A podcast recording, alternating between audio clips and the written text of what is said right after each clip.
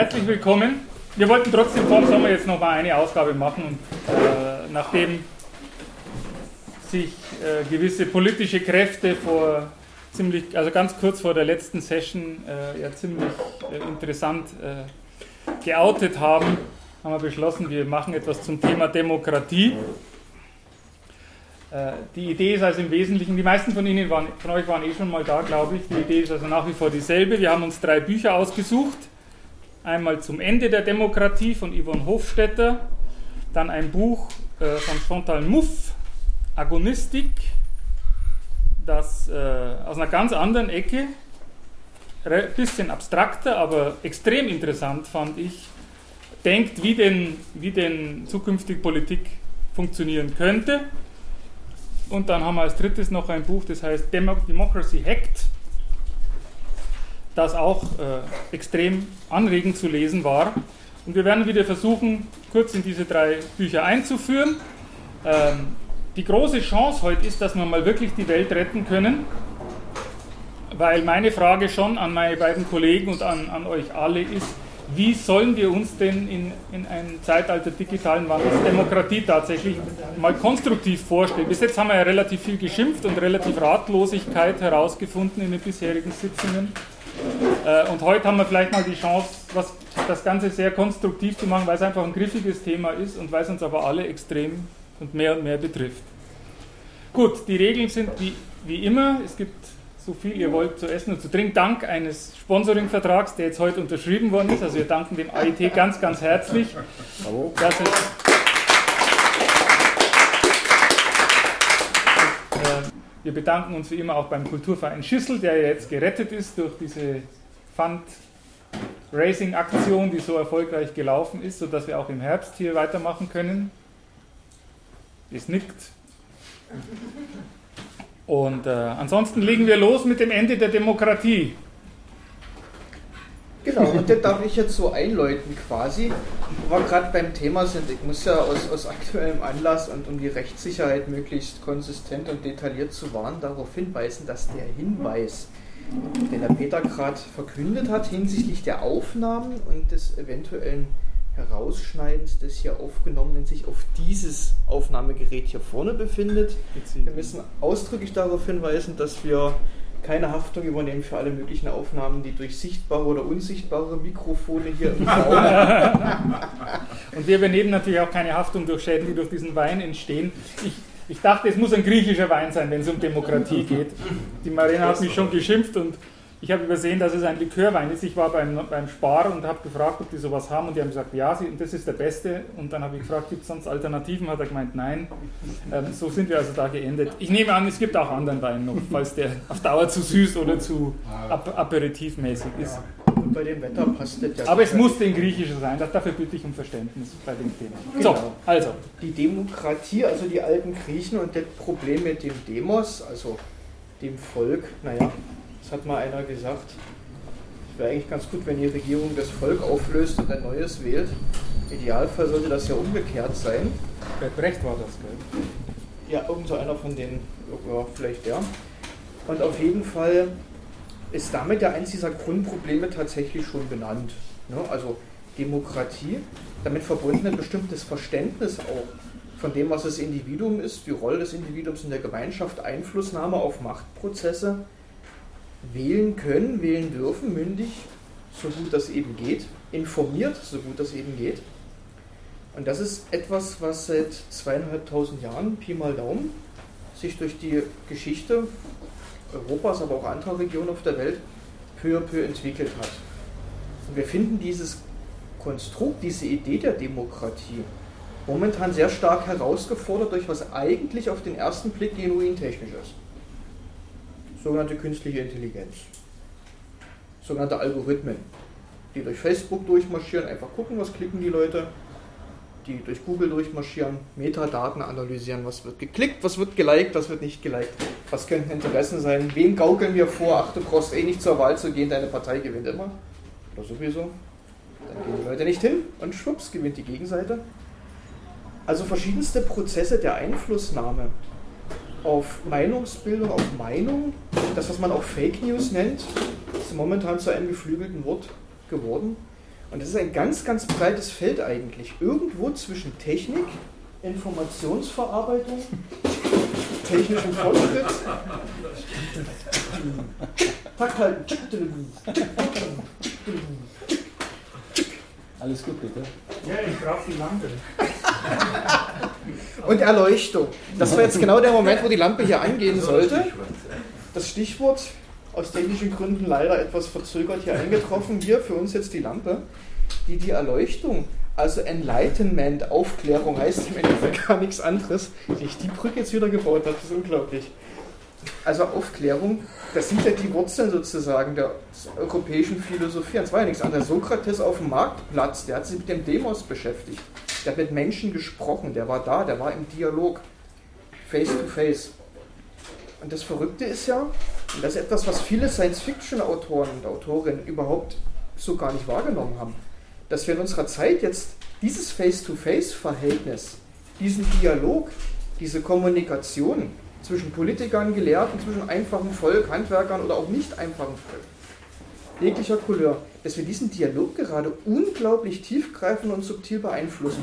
Durch Social Media, durch Smartphones, durch Metadatenspuren, die wir hinterlassen, die wir monopolbildenden Konzernen reindrücken. Das sind ja nur ganz wenige, die sitzen an der Westküste der USA vor allen Dingen.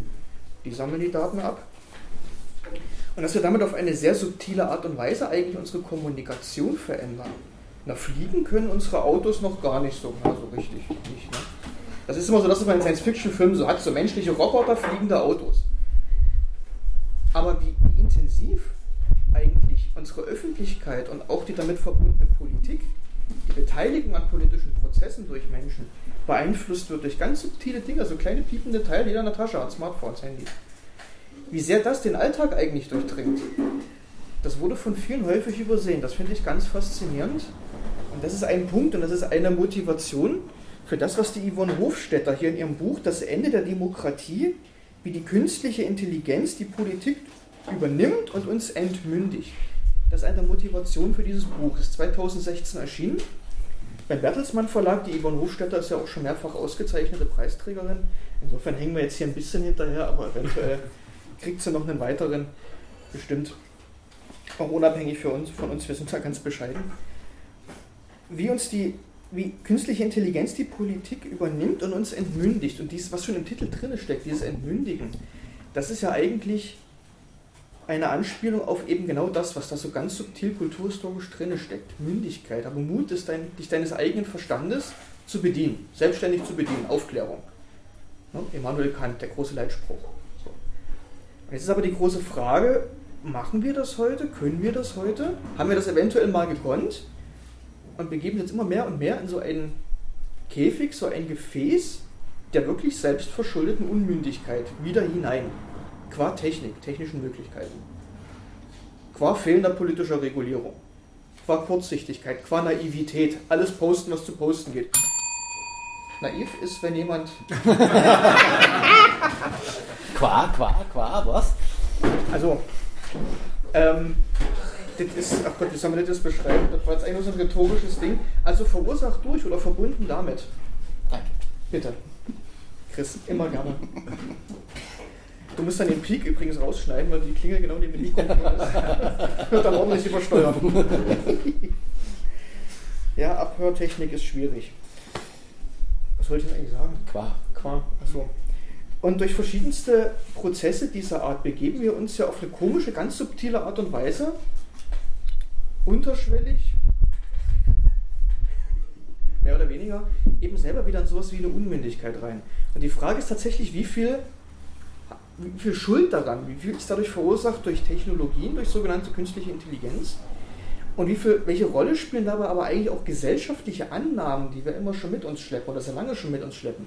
Gedanken über das, was ein Individuum ist, die Rolle des Individuums in der Gemeinschaft zum Beispiel. Man würde sagen, typisch europäisches Denken. Wie sehr prägt das das? Und die Yvonne Hofstetter, die kliniert das sozusagen an der Bruchlinie, an der Horizontlinie, wenn man so will, qua rhetorisch ausgefeilter Literatur, in diesem Buch durch. Es ist eine wunderbare, meiner Meinung nach sehr lesenswerte Grenzgängerei zwischen Science Fiction und zwischen Analyse.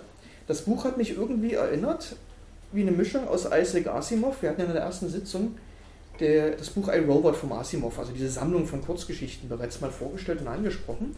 Das hat mich ein bisschen daran erinnert, warum, weil die Ivan Hofstetter versucht, einfach zu versachlichen. In einem Feld, in dem wahnsinnig viel diskutiert wird, in dem es sehr, sehr viele weltanschauliche Ideen gibt, aus der einen Richtung, aus der anderen Richtung, in dem auch vieles ja, an Ängsten sozusagen durch die Medien und durch unsere Köpfe und durch unsere Gespräche geistert. Und sie versucht das ein bisschen einzufangen und zu versachlichen. Der, wir hatten das beim Asimov eins, äh, angesprochen, er hat das ja 1943 geschrieben, diese Runaround-Geschichte mit den Robotergesetzen. Das war 1943, das war eine Zeit, wo dieser sogenannte Frankenstein-Komplex noch sehr dominant war. Ja, also diese Frankenstein-Figur.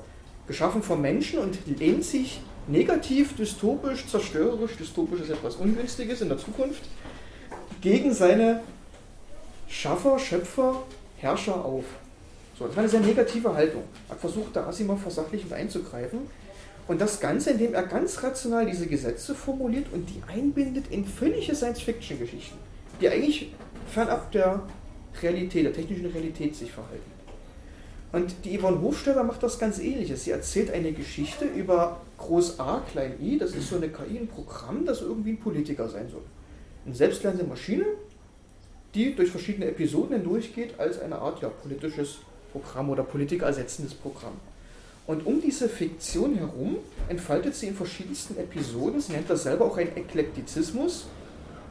Chris? Ein Eklektizismus ist ein Ineinanderführen von verschiedenen Perspektiven. Manche nennen das auch postmodern, also da gibt es gar nicht mehr ein einziges übergeordnetes Deutungsmuster, sondern es gibt einfach eine Vielfältigkeit von Perspektiven, von Sichtweisen, von Sprachen und die werden einfach so ineinander geführt. Und in dieser Ineinanderführung offenbaren sich dann Stück für Stück auch Strukturen. Also die Systematik sozusagen, die Struktur gibt sich aus einem Ineinander von vielen. Und sie versucht eben genau das in ihrem Buch auch so anzudeuten. Wir leben in einer unglaublich pluralen, vielfältigen Welt. Social Media wurde angesprochen, YouTube, Facebook, so viele Anbieterinnen, Anbieter im Internet, naja, ein paar Monopolisten sind es an der Westküste, die ja den Weltmarkt dominieren und damit werden viele Bilder zum Beispiel in unseren Alltag gespült. Ne? Handy an, schwuppst du mal in Indien visuell. Oder Südafrika. Oder wo auch immer. Oder am Nordpol.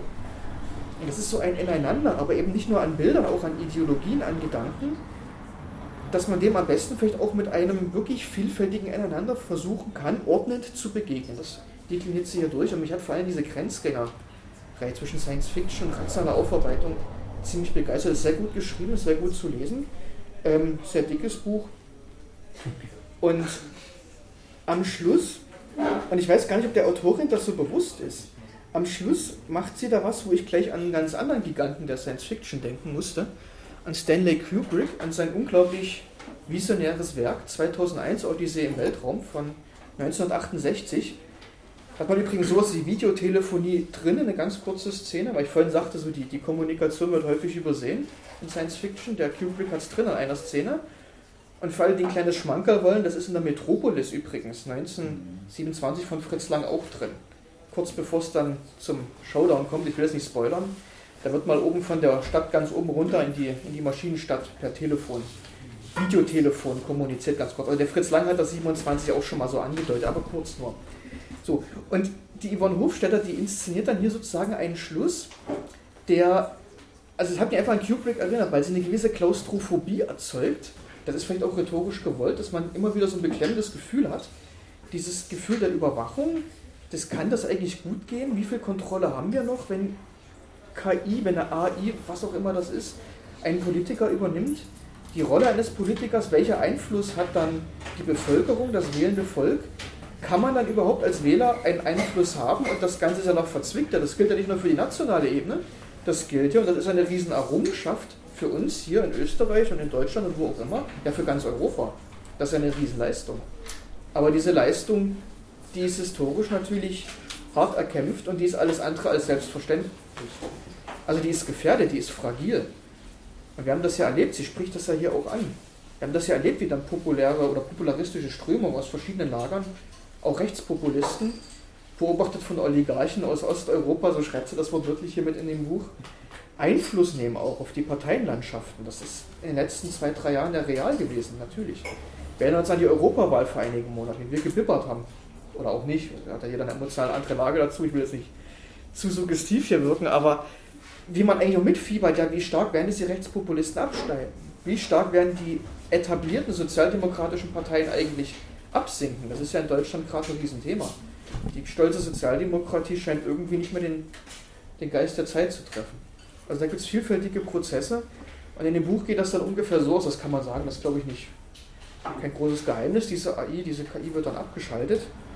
Ähm, mit diesem hoffnungsvollen Ausblick, dass tatsächlich das dann erst wieder angestellt wird, wenn wir als Menschen, als demokratisch mündige Bürger uns Gedanken darüber gemacht haben, wie wir parlamentarisch so eine KI, falls die in irgendeiner Form politisch Einfluss nimmt, kontrollieren wollen und können. Und hier treffen sich dann im gewissen Sinne Dystopie und Utopie, also die negative und die positive Erwartungshaltung. Es ist positiv, insofern es in Ihrem Buch ja fast ein Happy End hat. Ein Plädoyer für Aufklärung. Es ist noch nicht zu spät. Und auf der anderen Seite hat man trotzdem ein schales Bauchgefühl, weil man denkt, naja, können wir uns da sicher sein? Bei der Massivität, der Peter schüttelt schon den Kopf, bei der, bei der Dichte, bei der Verdichtung, mit der wir uns eh schon längst in diese Netzwerke reingegraben haben oder uns haben reinziehen lassen. Und da hat sie am Schluss noch was angesprochen, was mich eben an Kubrick so erinnert hat, diese Klaustrophobie, diese totale Überwachung. Und dann wird das Gerät abgeschaltet Sie beschreibt das so sinngemäß, der letzte Ventilator des Kühlers geht aus und wie ein Hauch, wie ein letztes Stöhnen verabschiedet sich die KI. Hat mich ein bisschen an diese Kubrick-Szene erinnert, wo dann diese, diese Schaltplätze, diese Speicherplatten dann aus diesem HAL 9000 Computer rausgeschraubt werden von dem einen überlebenden Astronauten und der Computer anfängt zu lallen und zu, zu betteln, dass er ihn bitte nicht abschaltet und zu flehen, dann noch ein Lied anfängt zu singen, ein Kinderlied und dann irgendwie die Stimme immer tiefer wird, dann mit dem letzten Hauch so. Geht's aus. Also eine wunderbare, wirklich köstliche Intertextualität hier auch in dem Buch drin. Ähm, Intertextualität ist die mannigfaltige, vielfältige, manchmal einem einzelnen Paradigma, manchmal aber auch einem pluralen Paradigma folgende Verflechtung. Ey, das heißt einfach, wenn man sich auf Vorlagen bezieht, so. Ja, da gibt es schon mal was Geht irgendwie und man ja. Also wenn man zum Beispiel diese, diese Maschinen-Maria aus Fritz Langs Metropolis, diese, dieser humanoide, menschenähnliche Roboter, der dann aussieht wie ein Mensch, weil dann mit der Maria, dieser Figur irgendwie vermischt wird, der ist so ein typischer Topos, dieser humanoide Menschenroboter. Das bei Robocop 87 von Verhöfen zum Beispiel wieder aufgegriffen worden. Dieser Robocop ist ein bisschen dem Stil Design, macht aber was ganz anderes. Das ist so ein Topos, so eine Intertextualität. Das wird immer wieder bedient, weil es da eine Vorlage gibt. Der Fauststoff, immer wieder in der Literatur. Ist so, sowas. Vielen Dank zunächst für die Einleitung. So. Ich schüttle den Kopf. ich schüttle mal den Kopf. Fang mal an. Also, ich habe vier Bemerkungen dazu. Das eine ist, was mir bei den Büchern von der Frau Hofstädter immer wieder passiert, da ist immer wieder ein Satz drin, auch selbst wenn das wie viele Seiten hat, 511 oder so, der hängen bleibt. Also das ist der Satz des Tages für mich. Die Digitalisierung ist wie Lehm, sie ist formbar, wir sollten uns die Hände schmutzig machen und daran mitformen. Das finde ich großartig. Das finde ich großartig. Die Digitalisierung ist wie Lehm, man muss sich die Hände schmutzig machen. Deswegen bereue ich den Kauf des Buches nicht. Nein, um Gottes Willen. Ähm, was was ich interessant fand, ist äh, diese KI, die da vorgestellt wird. Im Wesentlichen, das ist so ein großer Simulator, wo man versucht, dann Demokratie dadurch zu optimieren, dass man eine, eine, eine Maschine baut, die einfach verschiedenste Szenarien durchspielt und einfach auf diese Art und Weise versucht zu identifizieren, an welcher politischen Stellschraube sollte man heute schrauben, um in x Jahren den und den Effekt zu haben. Und das ist natürlich kompliziert, weil es unendlich viele Parameter gibt. Ähm, was sie macht, ist, es ist 2016 erschienen, sie lässt diesen Simulator mal fiktiv arbeiten und kreiert da äh, immerhin 100 Seiten verschiedene Simulationsergebnisse aus ihrer Sicht.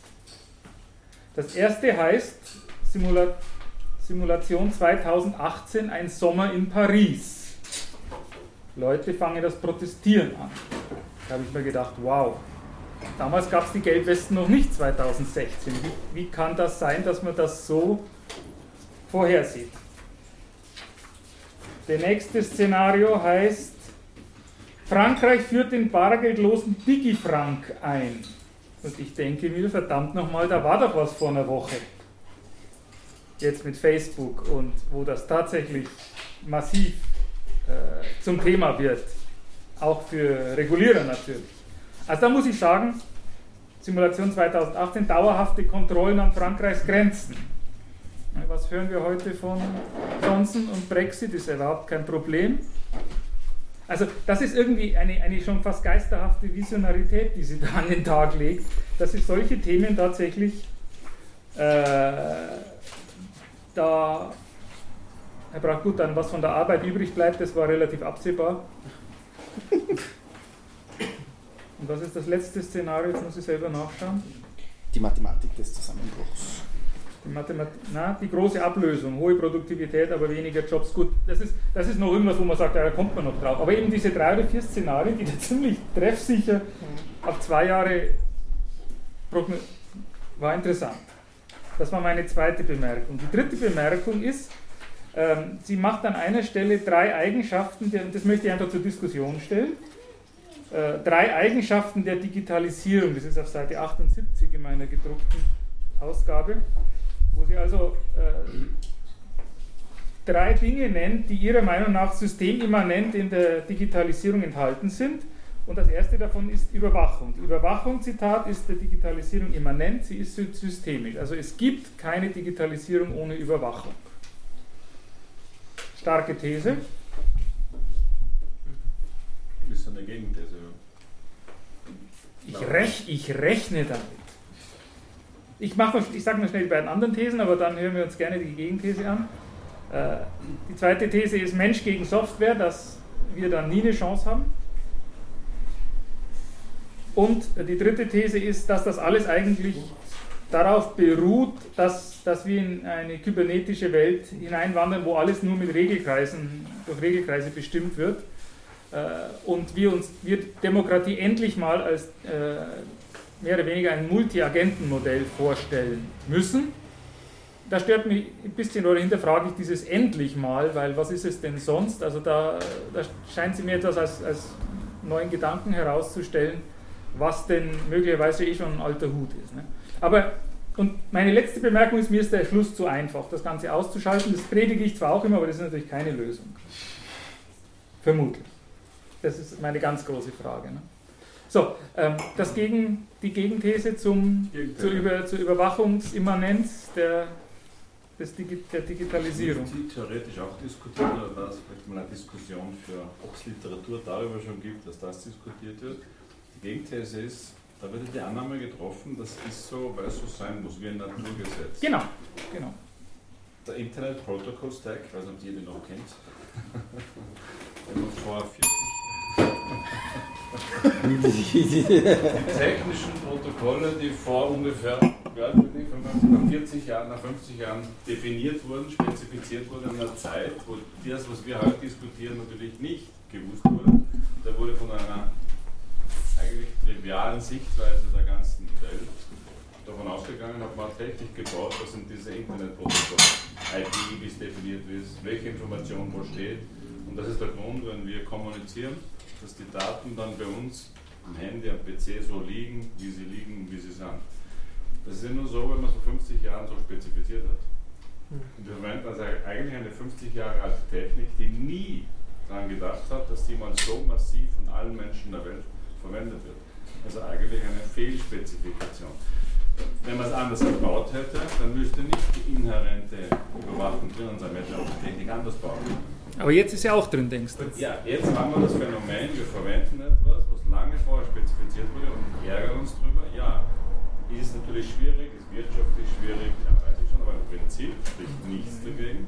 Es geht um Technik, wir bauen die Technik, dass wir die Technik umbauen dass wir sie wieder beherrschen und managen können. Dann habe ich keine Überwachung. Wenn ich es will, wenn wir als Gesellschaft wollen, können wir das tun. Wenn wir das nicht wollen, dann machen wir es nicht. Das ist aber für mich eine bewusste Entscheidung, die wir als Gesellschaft organisieren müssen. Und dieser Diskurs fehlt zurzeit noch. Wir gehen immer davon aus, es muss immer so bleiben, wie vor 50 Jahren ein paar Techniker, ohne darüber nachzudenken, ein Protokoll haben. Aber in der IPv6 zum Beispiel, da waren Sachen drinnen zur Anonymisierung von IP-Adressen und es wurde dann wieder IPv6, zugegeben. Wollte ich dazu nur sagen. Also, IPv6 ist der neue Standard für Adressvergabe. Adressvergabe. Oder, ja. Also, Den Mann gibt es nicht, ein Diskurs stimmt, aber den Diskurs muss man führen, dann kann man auch anders entscheiden. Dafür gibt es ja Prozesse, die wir, das ist jetzt das Problem, kein Staat mehr alleine machen kann, das ist die Komplexität, sondern es ist ein globaler Diskussionsprozess. Man, wir alle müssen uns dann darauf einigen. Stimmt, spricht nichts dagegen, wir müssen es nur tun. Volker? Aber das Ganze wird bestimmt von einer kleinen Minderheit im Silicon Valley. Das ist sagen, ja, das, da ist wird, das ist eine kleine Minderheit, weiß, hat wenig Männer, keine Frauen und so weiter. Also muss ja auch nicht so sein. Muss nicht ausdiskutieren. Nein, also ich habe nicht, ge- ich habe keinen Spaß damit, wird bestimmt von so der Eigenlogik. Wenn du dort wohnen würdest und arbeiten würdest, würdest du es auch so tun. Das Ja. passt, das macht so Sinn, das ist, da gibt es keine geheime Markt. Solange wir als Konsumenten zum Beispiel das zweite Problem mit der Überwachung ist auch noch, du hast das jetzt ein paar Mal angeschnitten in dem Buch, der schon spannend ist, ist noch passiert. Also das erste Problem ist, eine Technik, die vor 50 Jahren definiert wurde, wo an das gar nicht gedacht wurde, konsequent war. Das zweite Phänomen, wir sind einem gratis ist lustig Effekt erlegen. erlegen. Das, was wir jetzt haben, haben wir nur deswegen, weil wir alle es benutzen, weil es nichts kostet. Weil leider niemand daran denkt, das stimmt ja nicht, dass nichts kostet. Das kostet uns, ich könnte sagen, die Freiheit, das Hergeben unserer Daten. Wenn das jeder Benutzer bedacht hätte, würden wir, wären wir nicht. Das sind zwei Effekte, dass wir es halt tun wollen, weil es nichts kostet, es kostet doch was, sagen wir immer, ich kann nicht weg davon. Und das ist jetzt quasi passiert. Und auf diesen zwei Klammern, das können schon wir als Konsumenten, als Gesellschaft, Regulierung, Regeln schon machen. Und dieser Diskurs, der fehlt mir total, den gibt es nicht. Wir sind ohnmächtig, die Bösen machen es, aber die Bösen finden wir nicht. Es gibt nicht den einen Bösen. Das ist ein eigenes System, haben wir das verhakt. Das können wir schon mal lösen. Für mich ist die Antwort Demokratie finden und genau diesen Diskurs, dass wir die Technik so umbauen, dass wir sie beherrschen. Also, ich find- finde immer, also ich gebe dir sehr viel recht. Äh, ich, ich bin immer ganz ein bisschen vorsichtig, wenn man so viel von Konsumenten redet. Wir haben die, die Diskussion haben wir schon mal gehabt. Ne? Diese Schuldumkehr zu den Konsumenten hin ist, äh, ist vielleicht nicht immer ganz richtig, aber du hast es jetzt eher richtig gesagt, wir Konsumenten, wir Gesellschaft, wir Demos, wir Politik. Ja. Ähm, ich möchte ganz kurz umleiten äh, von dem Hofstädter Buch zu der Chantal Mouffe, weil ich glaube, es gibt da eine ganz interessante Brücke. Äh, in, in dem Hofstädter Buch geht es in dem großen Kapitel Weltmodell so ein bisschen äh, um die Frage, wie viel Demokratie denn modellierbar, steuerbar ist. Und ähm, das finde ich ganz interessant. Äh, ist Demokratie, ist die Politik etwas, was man, obwohl es sehr kompliziert ist, ähm, dass man optimieren kann und damit regeln kann. Das heißt, gibt es eine, eine perfekte Regierung, die den, den, den, das Optimum aus den vielen Variablen, die Politik und äh, Demokratie ausmachen, das Optimum herausholt und damit quasi unsere, unsere Gesellschaft freispielt, um Golf spielen zu gehen oder sonst irgendwas. Ähm, und diese Modellierung der Poli Politik ist natürlich auch was, was wir jetzt sehen, was passiert. Äh, und ich finde das auch ganz spannend, weil eigentlich ist das ja auch eine alte Asimov-Geschichte. Wir haben das im ersten Buch, iRobot, war das ja auch drinnen. Ne? Der, der Politiker, der zum Schluss die Welt quasi durchaus demokratisch legitimiert regiert, äh, aber es nicht von sich selber preisgeben will, ob er ein Roboter ist oder nicht. Und beim Asimov war das, hat sich die Gesellschaft darauf geeinigt, dass, dass kein Roboter Politiker werden soll. Ja, und zum Schluss wird einer Politiker, der sich aber sehr geschickt dem Wahrheitsbeweis entzieht und von dem man nie weiß, ob er nicht vielleicht doch ein Roboter ist. Und er optimiert die Produktion, die Arbeitsauslastung, die Glücklichkeit der, der, der Menschen. Und die Frage ist jetzt so in den Raum gestellt, geht das? Und, ähm, und das ist die, meine Rutsche so zum zweiten Buch von heute. Äh, Agonistik von der Chantal Mouffe. Ähm, die Chantal Mouffe ist eine belgische Politikwissenschaftlerin und Philosophin, die sich, würde ich sagen, jetzt recht eindeutig am linken politischen Spektrum Gedanken macht darüber, was Hegemonie bedeutet, bedeutet und äh, wie man eine neuartige, radikale Demokratie aufbauen kann. Und äh, ihre, ihre Grundthese da dabei, da geht es sehr viel um Antagonismus und äh, Agonismus und ich erkläre sofort, um was es geht. Aber die Rutsche zur Hofstädter ist die, dass sie die liberale Demokratie sehr stark für ihre Konsensorientierung kritisiert. Das heißt, dass, es, dass die liberale westliche Philosophie und damit auch die Demokratie so orientiert ist, dass es quasi einen Prozess gibt, wo man rational zum besten Konsens finden kann. Und diese Überlegung ist ja genau das, was uns quasi anfällig macht dafür, die, Polit die politische Arena als eine Arena zu sehen, die von Maschinen optimiert werden könnte. Und äh, sie in diesem Buch ähm, macht eigentlich ein großes Plädoyer fürs Streiten und gegen den Konsens. Sie sagt in diesem Buch, äh, macht sie diesen, diesen Unterschied zwischen der, der Agonistik und der Antagonistik, äh, wo, äh, wobei die Antagonistik die, die Auseinandersetzung zwischen zwei Feinden in einer feindlichen Auseinandersetzung mit Gewalt ist und die Agonistik die Auseinandersetzung zwischen äh, verschiedenen politischen Standpunkten innerhalb eines gemeinsamen politischen Systems. Und sie sagt, das ist der Raison d'être, der, der, der, der Reason to be, ne? die, äh, die, der eigentliche Wesens, die, die Wesensart der Politik und der Grund, warum wir Politik brauchen, ist, weil wir einen gemeinsamen Rahmen äh, brauchen. Ein,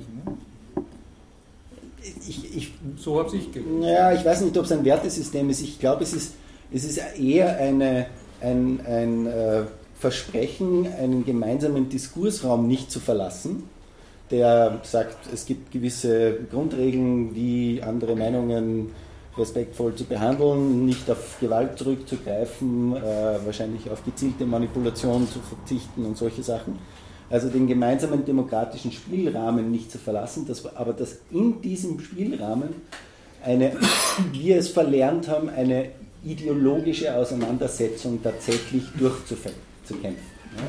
Und das ist interessant, weil wir das natürlich jetzt tatsächlich genau so erleben. Ne? Die sozialen Medien, die Filterblasen, äh, die verunmöglichen uns, äh, eine, eine, eine, eine politische Auseinandersetzung zu haben, weil wir, äh, weil wir, genau, weil wir ja immer in dieser, in dieser selbst äh, definierten und, und uns immer wieder rechtgebenden Blase äh, uns äh, selber bestätigt fühlen. Ne? Und hier macht sie ein ganz starkes Plädoyer dafür, dass wir, dass es, dass es in einer pluralistischen Gesellschaft, die wir sind, ähm, und die auch jetzt nicht mehr wegzuleugnen ist, ähm, dass wir es in einer pluralistischen Gesellschaft nie mehr wieder schaffen werden, wirklich breiten Konsens herzustellen. Äh, und dass es auch diese, diese Identitätsgruppen äh, geben muss, aber dass wir einen Rahmen finden, in der diesen in diese Gruppen, diese verschiedenen Zugehörigen, die ja auch intersektional arbeiten, also man, man gehört nicht nur einer Gruppe an, sondern man gehört vielen Gruppen an, ähm, dass, dass innerhalb dieser Gruppen eine, eine, ein konstruktiv, eine konstruktive Auseinandersetzung der Ideen stattfindet. Äh, und sie stellt dieses, diese Idee dieser, dieser radikalen Demokratie und des, der, Antag, nein, der Agonistik dem äh, kompletten Systemverweigerungsansatz entgegen und sagt, naja, wir haben zwei Möglichkeiten. Es gibt genug Politikwissenschaftler, die irgendwie so dafür argumentieren anfangen, dass man wahrscheinlich zuerst aus dem System ganz aussteigen muss, bevor man wieder irgendwie ein neues System schaffen kann. Und äh, sie ist, tritt sehr stark dagegen auf und sagt, nein, ich glaube, wir müssen uns ganz im Gegenteil wieder den politischen Institutionen zuwenden, um diese Diskursräume zu schaffen, in denen wir konstruktiv streiten müssen. Das ist so die Grundthese. Ähm, willst du gleich was dazu sagen? Sonst sage ich noch, was das mit Technologie zu tun hat. Ähm, warum dieses Buch heute überhaupt irgendwie äh, bei uns am Tisch liegt, äh, ist, sie ist eine politische äh, Philosophin, äh, die jetzt nicht unmittelbar mit Technologie irgendwas zum, auf, am Hut hat. Ähm, aber ich habe es vor längerer Zeit schon einmal gelesen, weil die Chantal Mouffe tatsächlich in die Gestaltungstheorie von Technologie mit Einfluss genommen hat.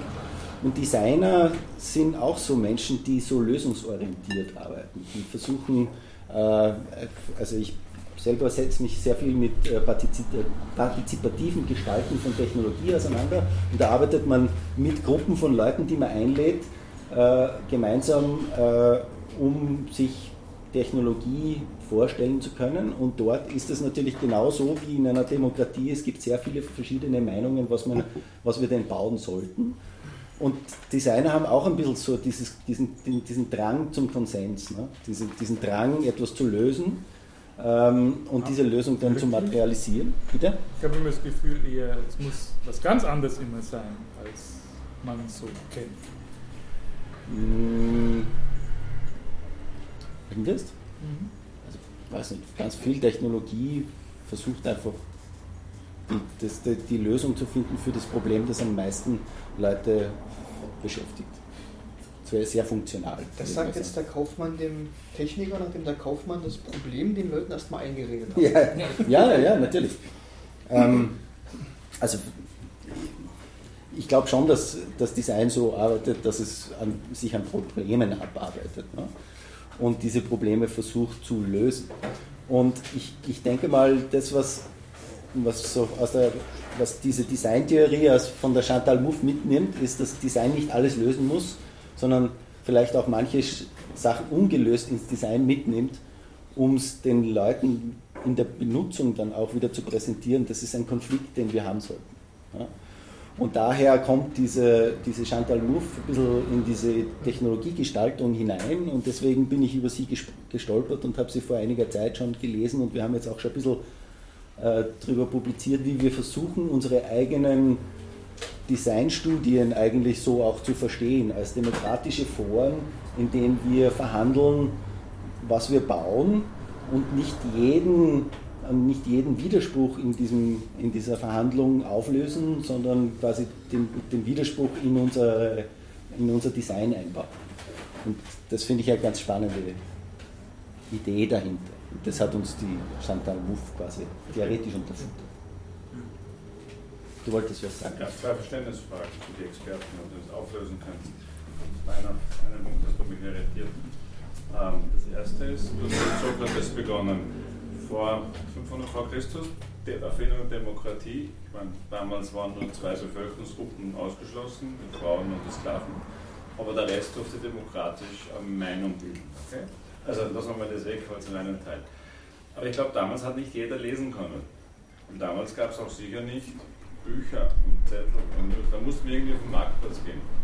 Der da nicht am Marktplatz gegangen ist und irgendwie mit Sokrates, Sokrates diskutiert hat und nichts mitbekommen. Also da war ja schon das Problem, wer redet jetzt und wer diskutiert, wer ist Wissen und wer nicht. Wo ist dieser Unterschied zu heute? Da haben wir es ja eigentlich ähnlich, leicht anders.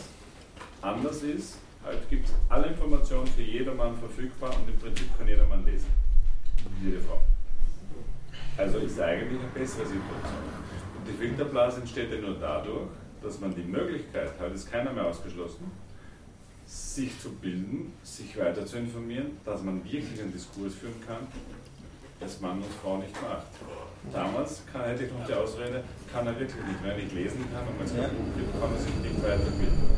Aber die eine Frage, das verstehe ich halt nicht ganz, das ist ja eigentlich nicht ein linealer, paradiesischer Zustand für eine Demokratie, aber wir nützen es. Aber um gleich, äh, ich glaube, das, das setzt ja jetzt irgendwie so voraus, dass man als Wissender an der politischen Diskussion teilnehmen kann und dass die kann, kann. Ja, kann ja.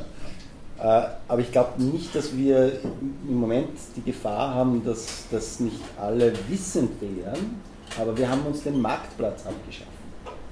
Das ist das Problem. Es gibt kaum politische Arenen, in denen wirklich ernsthaft wieder um Ideen gestritten wird. Ja, aber genau das war doch die große Versprechung der Digitalisierung. Ja, aber sie ist nicht eingetreten. Und warum ne? nicht? Warum nicht? Was ist da schiefgelaufen? Ich glaube, ich glaub, genau wegen diesem Trugschluss. Ne? Also, dass Dass die, das von automatisch kommt. Nein, oder? der Trugschluss ist das, dass wenn wir nur alle genug darüber wissen, dann ist es Politik. Aber es gibt keine politischen Foren, in denen quasi, es gibt diesen Speakers Corner in London nicht mehr quasi. Äh, es gibt den machen.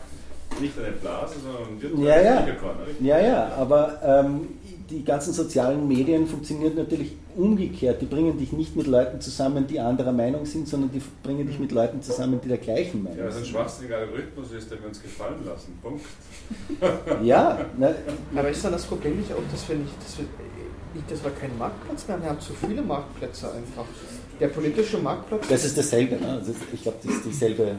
gut. Warte, ich habe noch eine zweite Frage ich Darf ich ganz kurz was zum Sokrates sagen? Das Ja. ist nämlich ganz witzig, weil du das mit den Sklaven gesagt hast. Klar, würde man heute mal Menschenrechte und so natürlich geht nicht mehr. Klar, war eine Gesellschaft, da gab es Sklavenarbeit. Die haben nach Aristoteles, das ist der quasi, also da gab es Sokrates, da gab es Platon, dann gab es Aristoteles. Und Aristoteles, der, der jüngste von den dreien, ähm, der hat dann das als Poiesis, als Routine beschrieben. Die Sklaven machen die Routinearbeit ganz grob und die, die freien und die mündigen Bürger die, die kreative Arbeit, die, die Praxis. So, da hat man auch heute in der Sprache noch den Unterschied zwischen Routine sozusagen und einer, einer praktischen Problemlösung, einer kreativen Handlung. Und das Spannende ist, dass er diese Sklaven, der Aristoteles in der Antike beschreibt Politik, Politeia, Buch 1, Kapitel 4, glaube ich, als ein Werkzeug, als ein Mittel zum Zweck vom Menschen sozusagen gemacht, um einen menschlichen Zweck zu erfüllen. Ne? Gemacht, die werden ja eingefangen, die Sklaven, und die werden dann, also ethisch ist das heute natürlich ein Riesenproblem, ne? Klar, aber hat man damals so gedacht. Und da wurde der Mensch quasi zu einem Arbeitssklaven, zu einem rein Routinearbeit ausführenden Sklaven degradiert, als Mittel zum Zweck. Und dann gibt es ein Theaterstück 1920, das schreibt Geschichte und bringt uns alle hierher. RUR von, von ähm, Czapek, den Brüdern Czapek, Josef und Karel Czapek. So. Ähm, und da wird das Wort Robot oder Roboter, was Zwangsarbeit oder Fronarbeit bedeutet, benutzt als Vorlage für das, was ein Roboter ist. Also die Maschine, über die wir heute reden. Das heißt, eigentlich rein konzeptionell hat der Aristoteles schon den ersten Roboterbegriff mit diesem Sklavenbegriff eingeführt in die sozusagen Geschichte, in die Kulturgeschichte Europas. Ja, man staunt manchmal, was alles so gibt. Chris, bitte. Na, Ah, nee, du ähm, wolltest noch die zweite Frage Zweite stellen. Frage. Du hast gesagt, äh, als zweite, ähm, dass, ähm, oder auch im ersten Versuch, dass diese Diskussion dann zu einem Konsens findet und dann haben wir gleich einen Roboter oder eine künstliche Intelligenz, die das macht, also ein Politiker. Das habe ich jetzt nicht ganz verstanden. Eine Konsensfindung heißt ja, du hast dann das Wort gesagt, da- das, das effektivste Ergebnis. Ein Roboter, ein Algorithmus würde das suchen, aber eine Konsensbildung in einer Diskussion ist ja nicht das effektivste Ergebnis. Es ist irgendein Ergebnis, sicher nicht das effektivste, sicher nicht das Beste, was immer relativ ist, das ist ein Ergebnis. Also ein Roboter kann, eine künstliche Intelligenz kann nicht argumentiert werden aus einem Suchen nach einem optim, optimiert, optimalen Ergebnis. Das ist etwas. Man, man merkt, dass du der Politik näher bist wie wir. Aber Na, es ist schon eine interessante Frage. Aber- Also wenn das mathematisch ist, ist eine, eine Maximierung Ist einer Aber, die, Konsensbildung. aber man, das könnte ist eine natürlich, Frage. man könnte natürlich auch argumentieren, dass jeder Konsens das Optimum der Interessen ist. Das ist ne? jetzt eine theoretische Frage. Äh, aber ich, ja, na, natürlich. Ob das das Nein, nein, Beste nein, ist gar nicht, oder gar nicht. gar ne? nicht, gar nicht, gar Ich, nicht. also, du, du hast schon recht. Ich glaube, das ist eine spannende Frage. Ne? Also, äh, und daran hängt sich ja, glaube ich, auch die Hofstädter irgendwie ein bisschen auf. Wie, es den menschlichen Aspekt aus. wie, wie modelliert man denn dann, dann das Glücklichsein? Ne? Und was bedeutet denn das? Und diese, äh, kann, kann man dann überhaupt ein Modell finden, das optimierbar ist? Das, in das meinte ich mit der irgendeiner Weise? Klaustrophobie vorhin, wie bei, wie bei Kubrick in diesem Raumschiff. Man ist davon umgeben, von irgendeinem optimierten oder auf Optimierung oder Effizienz angelegten Konzept oder System und dabei wird was Menschliches weggeschnitten. Und das ist das, was so diese Klaust das ist eine soziale Klaustrophobie genau genommen. Das ist keine, also eng ist es auch natürlich in den Räumen bei der Raumschiff da bei, bei Kubrick oder, aber auch was die Hofstädter beschreibt, ist irgendwie so ein soziales irgendwie, man fühlt sich eingeengt, weil da fehlt was, da fehlt einfach Raum zum Atmen, zum Aber es ist, noch, es ist viel dramatischer, die Situation. noch dramatischer. Natürlich. Ich meine, die Frage ist ja immer, was kann denn überhaupt ein, ein Algorithmus leisten? Ne? Und wenn ein Algorithmus das Maximieren anfängt, dann passiert es nicht dadurch, also widersprecht es mir, ich kenne keinen, dadurch, dass da verschiedene Kräfte an einem etwas zerren und dann wird das hin und her geschoben, sondern jeder Algorithmus sucht mal Steepest Descent oder sowas, nennt sich das dann. Das ist also, man sucht eine Ableitung, in welche Richtung muss ich gehen, damit sich irgendeine Zielfunktion, die ich vorher definiert haben muss, möglichst in dem Sinne entwickelt, wie ich will. Und da gehe ich dann einen Schritt weit oder vielleicht auch zu weit und dann suche ich mir die nächste beste Richtung, weil das ist genau das, was Konsensbildung ist. Also die Maschine kann gar nichts anderes als Konsens bilden. Die betreibt nicht Spieltheorie, wo verschiedene Strategien an etwas zerren und man schaut dann, wo das, das gezerrte Objekt hingeht, sondern man geht Schritt für Schritt, also so funktionieren typischerweise Optimierungsalgorithmen. Und das ist schon ein inhärentes Problem. Also ich habe das tatsächlich so gelesen, dass, dass diese Konsensbildung einfach, ein Rechner kann nichts anderes. Würde ich gerne Ja? eingreifen. Optimierung und Ich glaub, du Konsens. Ja, ja. Also, Er war zuerst dann. Ja. aber Optimierung und Konsens ist aber nicht das Gleiche. Meiner Meinung nach, das ist ein Riesenunterschied. Und ich wollte noch was zum Marktplatz sagen.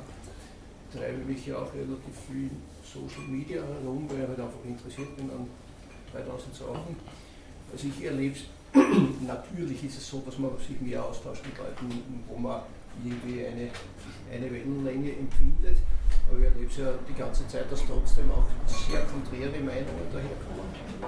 Das ist das eine. Das zweite ist das Problem, dass viel zu viele glauben, wissend zu sein und viel zu wenig Interessenten da sind. Und das ist eigentlich das Thema. Ja. Wenn ich Interesse habe an politischer Diskussion, dann will ich mich beteiligen. Ja. Wenn ich glaube, ich weiß eh alles, weil ich die Schlagzeilen von heute und Kronenzeitung lesen kann, dann will ich mich nicht an einer Diskussion beteiligen. Weil Dann bin ich, Entschuldigung, scheiße nur immer am Bautzen hin, um zu provozieren eventuell. Ich glaube, das, das Wort muss ich aber nicht erläutern, oder? Das ist diese das war eine Maße. Okay. Äh, und äh, das ist für mich der, der Unterschied. Also ich, ich verstehe das Versuche nur den, aus einer versuche nur den technischen philosophischen Diskurs. aus einer technischen Sicht, äh, äh, äh, wenn, wenn ich so ein Algorithmus irgendwas was ein Ziel, da ist ja auch immer die Frage, äh, oder das, das Thema, welche, wie schaut denn überhaupt die Fragestellung aus? Ja? Aber ich kann natürlich mit der Fragestellung das Ergebnis von vornherein beeinflussen, das wissen wir alle. Ja? Das heißt, wenn ich sage, ich will unbedingt dorthin, dann stelle ich die Frage so, dass ich dorthin komme. Ja? Oder? I- I- I- Ja. Ja, also da bin ich dann schon mal sehr weit weg vom Konsens. Also was ich aufgreifen wollte, ist ein bisschen, mir fehlt noch so ein bisschen Rahmen, äh, Rahmenparameter, die wir noch nicht besprochen haben. Zum Beispiel, was bedeutet eigentlich der Begriff Konsens? Ja? Der wurde jetzt, der ist mehrfach gefallen, ähm, auch am, in, in, in wichtigen Aussagen. Die Frage ist noch, was verstehen wir jetzt überhaupt unter Konsens? Und da möchte ich hinkommen über ähm, das Thema, beziehungsweise den Bereich Konfliktforschung. Und äh, da würde ich jetzt mitbringen als Vorschlag einer Definition mal überhaupt ähm, als Ausgangsstellung, wofür brauchen wir jetzt überhaupt diesen Diskurs und aber auch die Frage Konsensfindung beziehungsweise ob wir einen äh, Streit brauchen. Dann haben wir einen Streit normalerweise, wenn es unterschiedliche Bedürfnisse gibt, die nicht vereinbar sind. Und ähm, das ist irgendwie so auch ein Prozess, irgendwie, an dem man arbeiten muss. Und da fand ich jetzt ganz interessant, dass der Algorithmus aufgebracht wird. Da gibt es anfangs diese zwei Bedürfnisse, die werden dem Algorithmus mitgeteilt und der macht dann irgendeine Maximierung, okay, wie können wir die beiden Bedürfnisse maximieren. Was da aber verloren geht, ist eben die angesprochene Menschlichkeit. Und da habe ich ein Seminar belegt, ähm, da ging es um äh, Kommunikation und Konfliktforschung. Und da gibt es so einen schönen Plot ähm, bei der Konsensfindung, eben bei der Lösungsfindung für ein Problem mit zwei Personen nur. Und da sind wir ja ganz weit weg von Demokratie, von Millionen Bedürfnissen, die man vereinen möchte. Und für zwei Bedürfnisse ist es schon sehr schwer. Da gibt es, also kann man sich vorstellen, X-Achse, wie sich Person A einbringt, Y-Achse, wie sich Person, die andere Person einbringt. Da gibt es natürlich totale Verneinung, ein Bedürfnis wird komplett ungeachtet gelassen. Und dann kann man da die Lösungen eben äh, Punkte zuweisen. Und was jetzt der Algorithmus macht, ist, okay, er schaut wahrscheinlich, dass irgendwie die, ähm, dass halt das Maximalbedürfnis äh, irgendwie maximiert äh, wird. Was aber dann außen wegfällt, ist die sogenannte kreative Konsensbildung.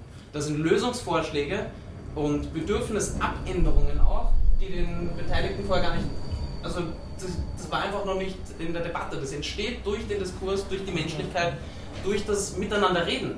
Ah, dir geht's so, dann ist mir das vielleicht doch gar nicht mehr so wichtig. Dass sich die Bedürfnisse in der Debatte verändern und sowas kann ein Algorithmus nicht leisten. Ja? Wenn man dem Algorithmus sagt, okay, wir geben dir diese zwei Bedürfnisse, mach was draus, kann der nicht die Bedürfnisse ändern, weil das können nur die Personen im Gespräch. Das zeigt was ganz Wesentliches auf, dass nämlich, also weil du vorhin auch Wissen gesagt hast, es ist ein riesiger Unterschied zwischen Information und Kommunikation. Wenn ich mit einem Menschen face-to-face -face rede, kann ich relativ wenig wissen. Oder muss ich relativ wenig wissen eigentlich. Es reicht, wenn ich sinnvoll kommuniziere, dadurch in gewisse, eine gewisse Wissensform aufbaue, die nicht gleich Information ist. Und so kann man eben, wie, genau wie du beschrieben hast, eine, eine kreative Perspektive oder was eröffnen auf ein Bedürfnis oder wenn man jetzt zusammen eine Gemeinschaft bildet. Ein Algorithmus verarbeitet Informationen. Informationsverarbeitung ist eigentlich in dem Sinne gar keine Wissensverarbeitung. Und erst recht nicht Kommunikation. Also finde ich jetzt super, ist ein gutes Beispiel. Was, was auch gut das irgendwie zusammenführt. Ich wollte noch Bitte. was sagen. Und zwar, dabei geht die Intuition verloren. Hm. Weil äh, ich suche irgendwas und schalte ich mich aus. Zum Beispiel ein Arzt. Er wollte momentan einen Patient untersuchen und ist irgendwas ganz, ganz Blödes da. Er, er hat äh, sofort greift er zum Computer, schaut, was eventuell sein konnte und wo ist seine ärztliche Intuition hier? Ähm, nimmt die Information, die in diesem Fall, die schnellste Information, die in diesem Fall einem Patient schaden konnte. Das ist auch eine Schattenseite von des Ganzen. Die menschliche Intuition und menschliches Wissen, weil wir äh, viel zu viel Verlass haben auf das ganze Information, geht verloren. Hm. Der Techniker sagt jetzt natürlich dagegen, gleich, ja? der Techniker würde natürlich dagegen sagen, naja, das ist ja eigentlich das Problem von lokalen Optima und globalen Optima. Ne? Also natürlich kann es sein. Genau. Genau, also ist, äh, das ganze Problem ist ja, ich muss, eine, ich muss einem, einem Rechner eine Zielfunktion vorgeben, von der er das Maximum finden muss. Und wenn ein Problem viele Parameter hat, wie zum Beispiel die Demokratie natürlich mindestens so viele Parameter hat, wie die Leute diese, diese ordnen soll, da wird das, hat das, kriegt das sehr viele Dimensionen und in diesen Dimensionen muss man sich dann so eine Zielfunktion halt als so einen Berg vorstellen, der viele, viele Täler und Höhen und Bäche und, und Auf- und Abs hat. Äh, und äh, da kommen dann sehr oft, sehr gerne auch in irgendeiner Form Mulden vor. Oder, oder Zwischengipfel, denkt man es mal umgekehrt, also nach oben, da gibt es halt hier einen Gipfel und dann einen Gipfel. Und jetzt, wenn sich so ein Algorithmus zu früh auf so einem Gipfel verrennt, und seine quasi Schrittweite, seine, seine, sein Horizont zu klein ist, dann erkennt er gar nicht mehr, dass er vielleicht, wenn er dann wieder runtergehen würde, und das ist das, was man Intuition nennen würde oder kreative Konsensbildung nennen würde, dass er dann vielleicht einen viel höher gelegenen Hauptgipfel noch erreichen könnte, zu dem aber gar nicht vorkommt, weil einfach, weil einfach seine Blickweite nicht genug ausreicht, um diese Entscheidung zu treffen, von dem Glück, halbwegs glücklichen Zustand, den er schon erreicht hat, überhaupt runterzugehen. Ne? gibt es auch wieder halt dann modellierte Methoden, Simulated Annealing heißt da eine, also wo man so quasi Abkühlung nachahmt, wo, wo, wo Teilchen manchmal, auch wenn sie abkühlen, trotzdem noch sehr schnell sind, Atome, die also Wärme, äh, wo sich Wärme ja schnellig, durch Schnelligkeit oder durch Geschwindigkeit äh, physikalisch ausdrückt, dass man da einfach zulässt, er macht nochmal einen Sprung und schaut halt, ob was passiert. Ne, findet er zufällig einen, einen, Hügel, der noch höher ist, super, dann geht die Reise weiter. Äh, und dass man das dann über, über die Zeit einfach kontrolliert, wenig die Schritt, quasi die Sicht, die Sicht, den Horizont langsam kleiner macht. Also, aber das ist halt auch alles gebastelt. Das ist schon klar. Also wirkliche Intuition, also ich sehe jetzt da in beiden Kommentaren eigentlich dasselbe Phänomen bezeichnet. Äh, lässt sich da natürlich nur irgendwie künstlich versuchen zu erzeugen.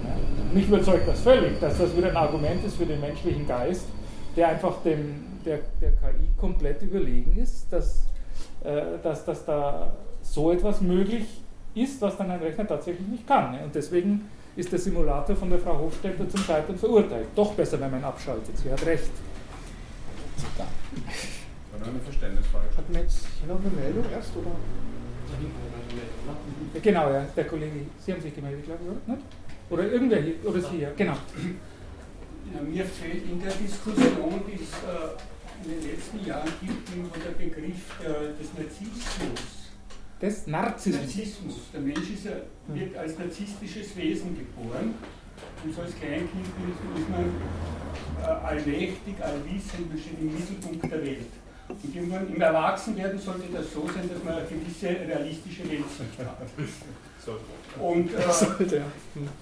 und die Technik ist jetzt in den letzten 50 Jahren so schnell gewachsen und so granular geworden, dass sie quasi affin wird zu diesen menschlichen äh, emotionellen Empfindungen. Und der Mensch äh, tut sich jetzt leichter, sozusagen sein, sein, äh, seinen Entwicklungsprozess in das Internet hinein projizieren und dadurch entsteht diese, äh, diese im Moment diese Spannungen, äh, diese gesellschaftliche Gereiztheit, äh, die man überall empfindet. Ja. Eine Frage zu dem, was du gesagt hast, was heißt in dem Zusammenhang granular? Weil das, das Naja, war äh, so reingesetzt ohne. Ja. Also granular, naja, früher hat es eine große Maschine gegeben oder einen Motor und das hat man angeschaut und das ist gelaufen oder das ist nicht gelaufen. Äh, in, mit der Telefonie und mit dem Internet ist jetzt sozusagen äh, ein Kommunikationsprozess entstanden, ein ganz intensiver. Jeder mit jedem und jeder kann in das, in, in das Internet hineinposten und hineinschreien, ohne dass er irgendwie ähm, äh, nachdenkt, was er da wirklich macht. Ja? Und in dem Sinn, glaube ich, hat er, ist das jetzt äh, gesellschaftlich gesehen, kann das ein Reifungsprozess sein. Also im positiven Sinn für alle, dass man sich klar wird, dass man nicht allmächtig ist, dass man nicht, dass man nicht alles sagen kann, dass man nicht allwissend ist, sondern äh, eine gewisse Realitätsnähe oder ein Realitätsspektrum akzeptieren muss. Aber das ist jetzt nicht äh, auf den Einzelnen bezogen, sondern es ist ein gesamtgesellschaftlicher Prozess, das ist da nicht. Weil der, der Einzelne, also ich glaube, es gibt wenig Menschen, äh, und über das wird wenig gesprochen, dass nur jeder Mensch ist ein Narzisst. Äh, ziemlich kräftiger und ganz wenige Menschen sind sich wirklich dessen bewusst, wie sie sich in der Gesellschaft positionieren. Also man, man tut sich lieber bisschen mehr darstellen, als man ist und in Wirklichkeit ist man eigentlich nicht so gut, wie man es gern hätte. Punkt. Und äh, über das Internet und über die moderne Kommunikationsstrukturen, also das Zusammenwachsen von IP und wie das heißt in der Technik, in den letzten 50 Jahren ist ein gesamtgesellschaftlicher Prozess in Schwung gekommen, angetrieben worden und äh, der macht uns jetzt sehr unsicher. Also da gibt es jetzt links, rechts, oben, unten. Also wir müssen uns jetzt neu positionieren sozusagen. Und das ist das Buch von Dönsk oder Dörzen, die, die Gereiztheit, das spielt sich jetzt tagtäglich in den, in den äh, Medien, in den Gratiszeitungen, im Internet und auch in der Diskussion wieder. Mit dessen sind wir uns noch sehr wenig bewusst geworden. Ich fand gerade was ganz Interessantes. Du sagst, wir müssen uns neu positionieren. Ist das nicht schon das Problem, dass wir glauben, dass wir uns neu positionieren müssen? Warum denn? Nein, also ich glaube, es ist bewusst oder unbewusst, es passiert einfach. Also es, es passiert Es bricht was auf und das. Hm. Und ob ich da mitspiele oder nicht, also das ist ein so massiver Prozess, den ich ja kaum als Einzelner beeinflussen kann und sogar das Gesamtsystem kann das nicht mehr beeinflussen. Also wenn das jetzt ein evolutionärer Prozess ist, aber es sind so viele äh, Parameter oder jetzt Eckpunkte beginnen sich zu verändern, dass da passiert was, was immer es ist. Und ich glaube, also es hat mit Sprache, mit Sprachkörper, mit Verhalten, mit Kommunikation zu tun. Und bis jetzt vor kurzer Zeit war es so, dass der einzelne Mensch konnte reifen und kein, also sich vom Narzissmus befreien. Und das ist eine Sache, die sehr anstrengend und sehr schwierig ist. Und äh, dieser Prozess wurde sozusagen gesamtgesellschaftlich in das Netz hinein verlagert. Und da geht es jetzt darum, und dessen kann sich niemand mehr entziehen. Also, du bist voll drinnen, in der U6 in der Früh. Bis hin zu, äh, weiß nicht, äh, hochkarätigen Diskussionen wie hier oder Ö1 oder wo auch immer. Schön, dass wir über Ähm, Ö1 kommt langsam auf unser Level. Ja. Ich werd, ich, also, weil du vorher Narzissmus gesagt hast und, das, und dieses, die, diese Regulierung der eigenen Verhaltensweisen, die man halt in seiner Evolution, nicht evolutionären, in, seiner Entwicklungs, in seinen Entwicklungsstufen durchmacht. Und, so. und ich glaube, dass das ja eigentlich was mit Öffentlichkeiten zu tun hat. Ne? Als, als Kind hat man ja sehr kleine Öffentlichkeiten, da ist die Familie irgendwie die Öffentlichkeit und in, in dieser kleinen Öffentlichkeit kann man recht laut schreien und man wird trotzdem beliebt. Ne? Äh, und, und wenn diese Öffentlichkeit sich ausweitet, dann im Kindergarten hat man die größere Öffentlichkeit, die einen zu einem anderen Regulierungsverhalten idealerweise bringt. Ne? Und dann schreibt man nur mehr zu Hause und geht ruhiges kind in, in, in, als ruhiges Kind in den Kindergarten. Äh, und vielleicht hat das jetzt, um das weiterzudenken, äh, was du gesagt hast, äh, vielleicht hat das mit diesem Verlust der, der, des Gespürs für die Öffentlichkeit zu tun. Ja? Also obwohl wir diese Marktplätze, du hast gesagt, wir haben vielleicht zu viele Marktplätze, jetzt hast du gesagt, vielleicht gibt es keinen Marktplatz mehr, aber jedenfalls sind diese Marktplätze jetzt offensichtlich recht angreifbar ja, so dass man das Gefühl hat, man kann zu tausend Leuten reden und trotzdem alles sagen, was man will.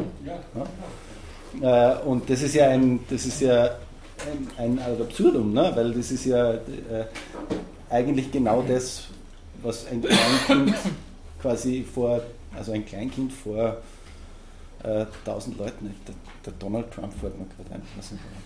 Aber möchte wenn wir schon Politik machen halt. Wer, wer, sag nochmal laut, wer ist jetzt eingefallen? das, das, äh, das, Recording hat das. Äh, hier, hier, ich glaube, du hast dich noch hier melden. Genau, er erst und dann. Ja. Okay. Ich habe mehrere Punkte. Na mal her damit. Okay, also im ersten, ich finde es ganz problematisch, mal normativ zu sagen, der Mensch ist narzisstisch. Weil sonst wären wir wahrscheinlich gar nicht da. Das ist das erste. Das zweite, dazu gibt es nämlich eine vierteilige Dokumentation von der BBC, die heißt uh, The Century of Self. Und die setzt sich damit auseinander, wie Freuds Theorien Einfluss ähm, bekommen haben im also 20. Jahrhundert, Beginn 20. Jahrhundert, ihm zuerst ähm, sein Neffe Bernays in New York hat er begonnen, eben, weil sie zu versuchen, Propaganda anders darzustellen und wie das eben Einfluss genommen hat dann auf unsere Selbstwahrnehmung und eigentlich dieses narzisstische, wie wir uns jetzt vielleicht darstellen würden, ähm, wie das wahrscheinlich vor 100 Jahren komplett anders gehen würde.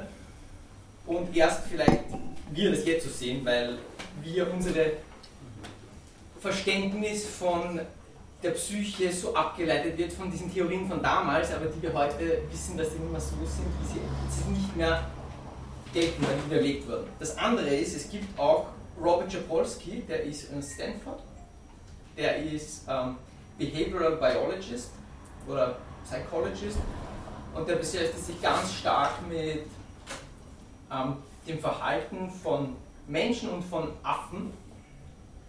Und das macht ganz viele Experimente, ist, glaube ich, ähm, also eine Koryphäe auf seinem Gebiet. Ja? Also kann man sich gerne mal anschauen, hat auch einen MIT Open Courseware Kurs, ähm, wo er eben über solche Sachen redet und ich glaube, auch wenn man es aus, aus rationaler Sicht sieht, dann würde man sagen, wenn wir alle Narzissten wären, dann würden wir nicht so lange überlebt haben auf der Erde. Aber wie gesagt, kann jeder sich selber seine Meinung bilden. Ähm, und ich habe ein anderes Buch jetzt begonnen zu lesen, und zwar von Noam Chomsky, uh, The Manufacturing of Consent. Und er argumentiert da drinnen, dass, ähm, also so eine Theorie von Propaganda, und aber ein Punkt, den er da eben ganz speziell rausbringt, ist eben, lustigerweise passt es da eben dazu, ähm, er hat das Buch in den 80ern geschrieben, muss man dazu sagen, und die Version, die ich lese, ist 2002, eine revidierte Version von ihm. Und er argumentiert da drinnen, dass die, der Aufkauf von großen Medienhäusern zu, zu immer eine zu dieser Monopolisierung von kritischen Journalismus führt und das eben dazu führt, dass immer schlecht informiertere Personen gibt, etc. etc. Also Und das andere, was er sagt, ist auch eben in diesem Buch, dass Technik eigentlich nicht dazu führt, dass es mehr Demokratie gibt, weil eben im Silicon Valley Counterculture sagen alle so, oh, wir liberalisieren jetzt das und wir können alle da irgendwie was dagegen sagen. Er sagt nein. Und das fand ich eigentlich auch einleuchtend, weil er sagt, das kostet alles Geld. Vielleicht heute ist es jetzt anders, aber er sagt, es kostet alles Geld. Und die einzigen Leute, die wirklich viel Geld da reinstecken können, sind große Firmen. Und die haben einfach ein Interesse, die Öffentlichkeit so darzustellen oder den Diskurs so darzustellen, dass er positiv für sie ist. Und Bedürfnisse schaffen. Genau, ja, also deswegen investieren sie ja da Geld rein, mhm. dass sie das. Und dadurch geht uns eben ein, diese, eben dieser kritische Marktplatz verloren, mhm. weil das dort stattfindet. Und dort gibt es aber andere Interessen, die, die sind ja nicht, diese, diese Firmen sind, haben Interessen. Mhm. Und das ist, glaube ich, was. Naja, das ist ein bisschen so, wie wenn man auf diesem großen Marktplatz halt die ganze Zeit Waschmittel verkauft. Ne? Das ist eine, Frage, eine Inhaltsfrage hätte ich noch an den Philosophen.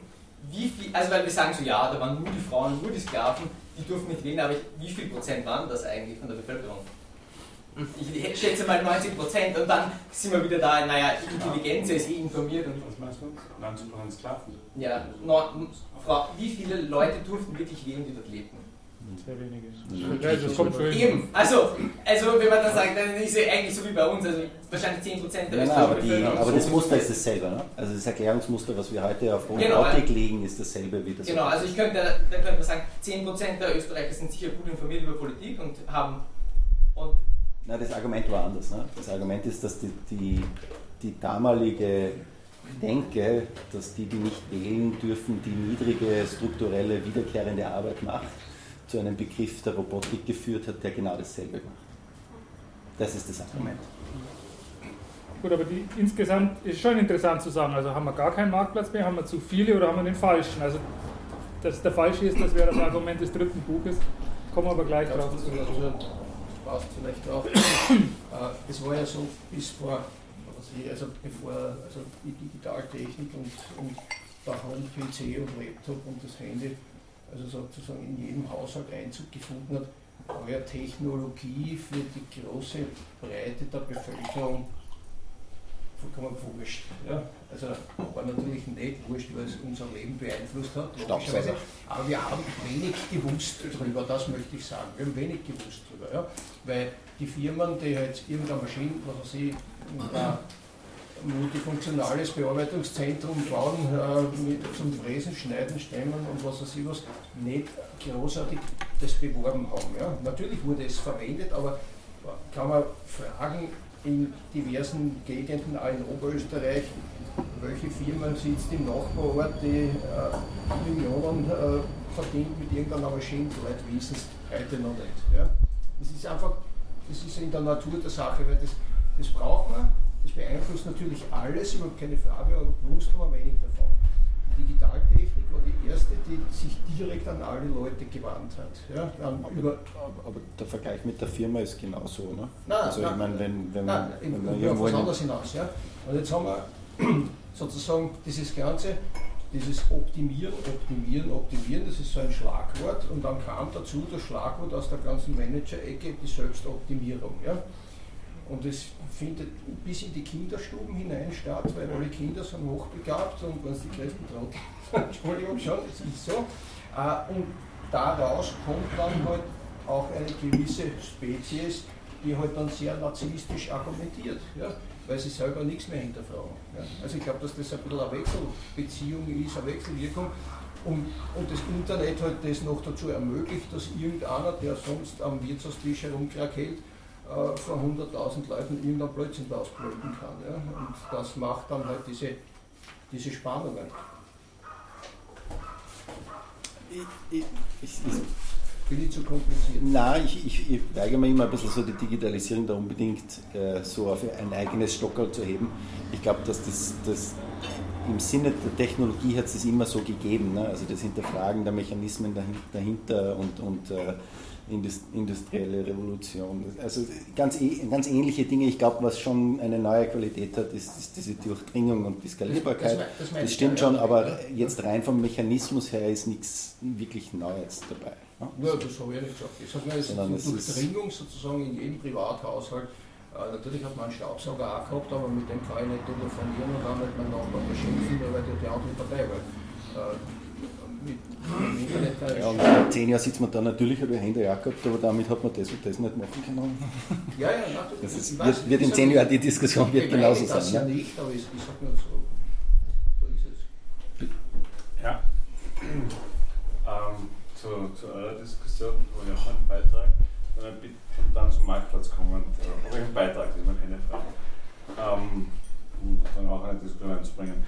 Ähm, auch gesagt, ihr wisst ja, Forschung, auch im Thema Sozialforschung, Tiere, Menschen, Arbeitsplatz, äh, warum sich Affen lausen und wie sie das tun, wisst ihr das? Mein Beitrag.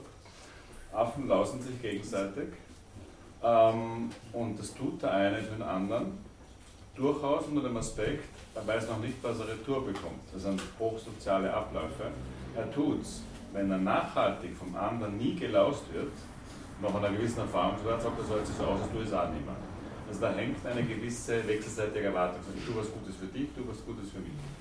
Die Forschung auch im Sinne von Arbeitsplatz, wie es in Firmen zugeht, bestätigt das Gleiche. Wir haben ein hohes, das ist die Gegenthese zum wirklichen Narzissten, auch jeder hat eigentlich ein hohes Interesse, dem anderen auszukommen. Und viele Prozesse laufen ab, im Zusammenarbeiten auch, dann im Leben wahrscheinlich auch. Ich arbeite mit dir zusammen und ich will eigentlich unsere Beziehung nicht zerstören. Ich will, dass wir Freunde bleiben und dann hält sich jeder dran. Und das wäre jetzt dann meine Frage, das habe ich noch nicht ganz verstanden. Genau dieser Aspekt, ich tue was, was eigentlich nicht logisch ist, was nicht unbedingt meinen Narzissmus befriedigt, sondern ich tue es, damit wir eine gute Beziehung halten, ist was höchst Irrationales und ich würde, das wäre meine Frage jetzt an euch, nach all diesen Büchern für alle letzten vier Sessions, nehmen die künstlichen Intelligenzgläubigen an, dass man dafür Modelle bauen kann? Ich glaube es nicht, denn ich tun und höchst warum. Das wäre dann die Frage. Ähm, das ist eine Aspekt. Also ich will eh was gemeinsam.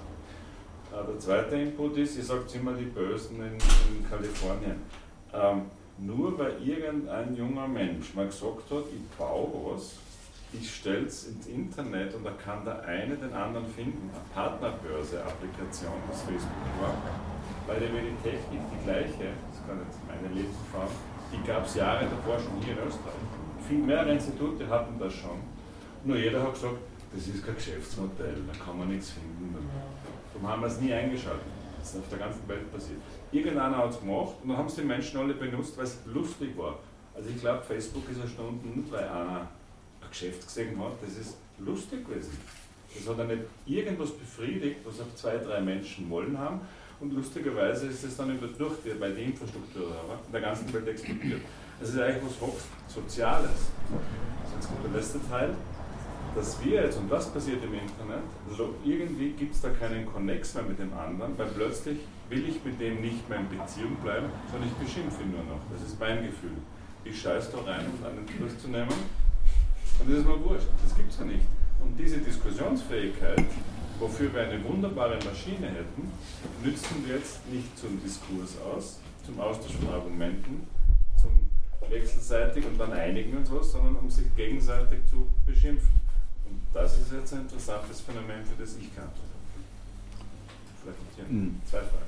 Also zum ersten Punkt, ich glaube, es gibt ganz viel in der Spieltheorie, die genau diese Sozial-Incentive-Geschichte modelliert. Also wie viel muss ich dir freiwillig geben, damit wir beide unterm Strich genug haben.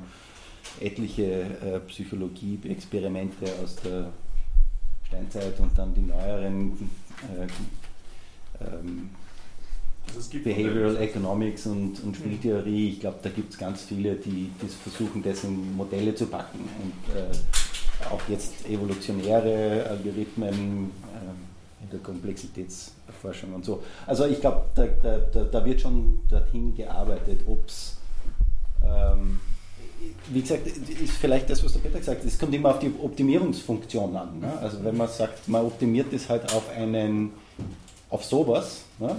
dann ist es halt das. Ne? Frage ist, ob, man, ob das Modell der Komplexität und der Irrationalität Rechnung trägt, die Menschen auch mit ihrer Intuition und mit ihrer Kreativität ausmacht.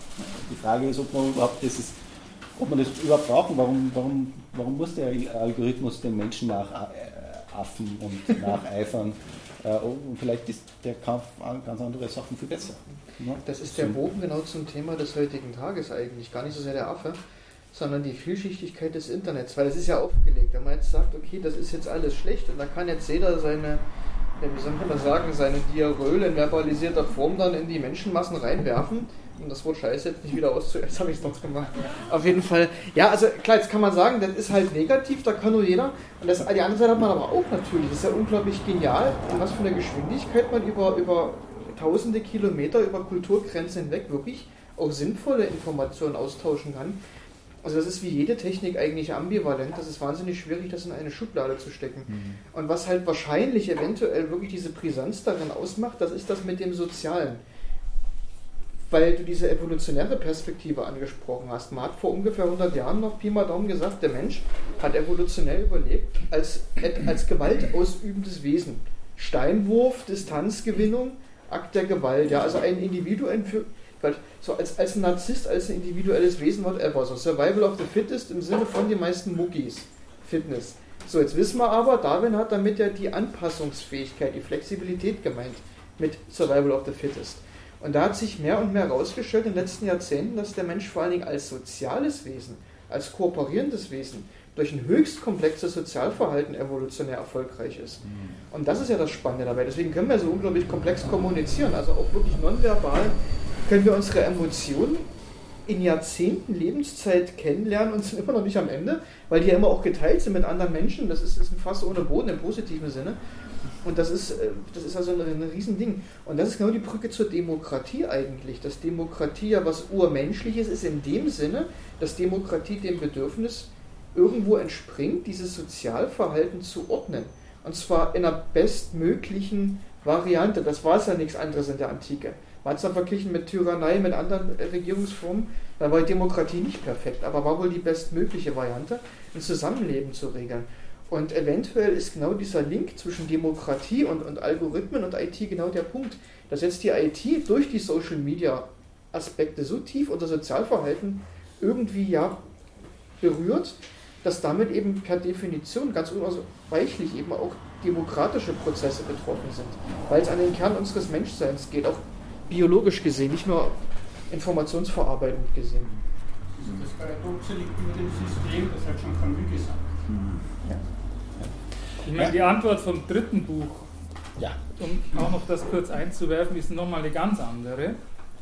Ähm, die Antwort auf diese Frage, ist es denn etwas einfach, was wir gemacht haben, weil es lustig ist und dann, dann halt äh, anders verwendet? Seine Antwort ist, uh, Silicon Valley tech companies were doing what Silicon Valley tech companies do experimenting or throwing lots of spaghetti at the wall and seeing what stuck. genau, ähm, das ist jetzt irgendwie kein. Es ist lustig, weil es lustig ist, sondern schon, es ist lustig, weil aus Prinzip schon irgendwas funktionieren wird. Und das, das stimmt einem natürlich dann schon wieder nachdenklich. Ne?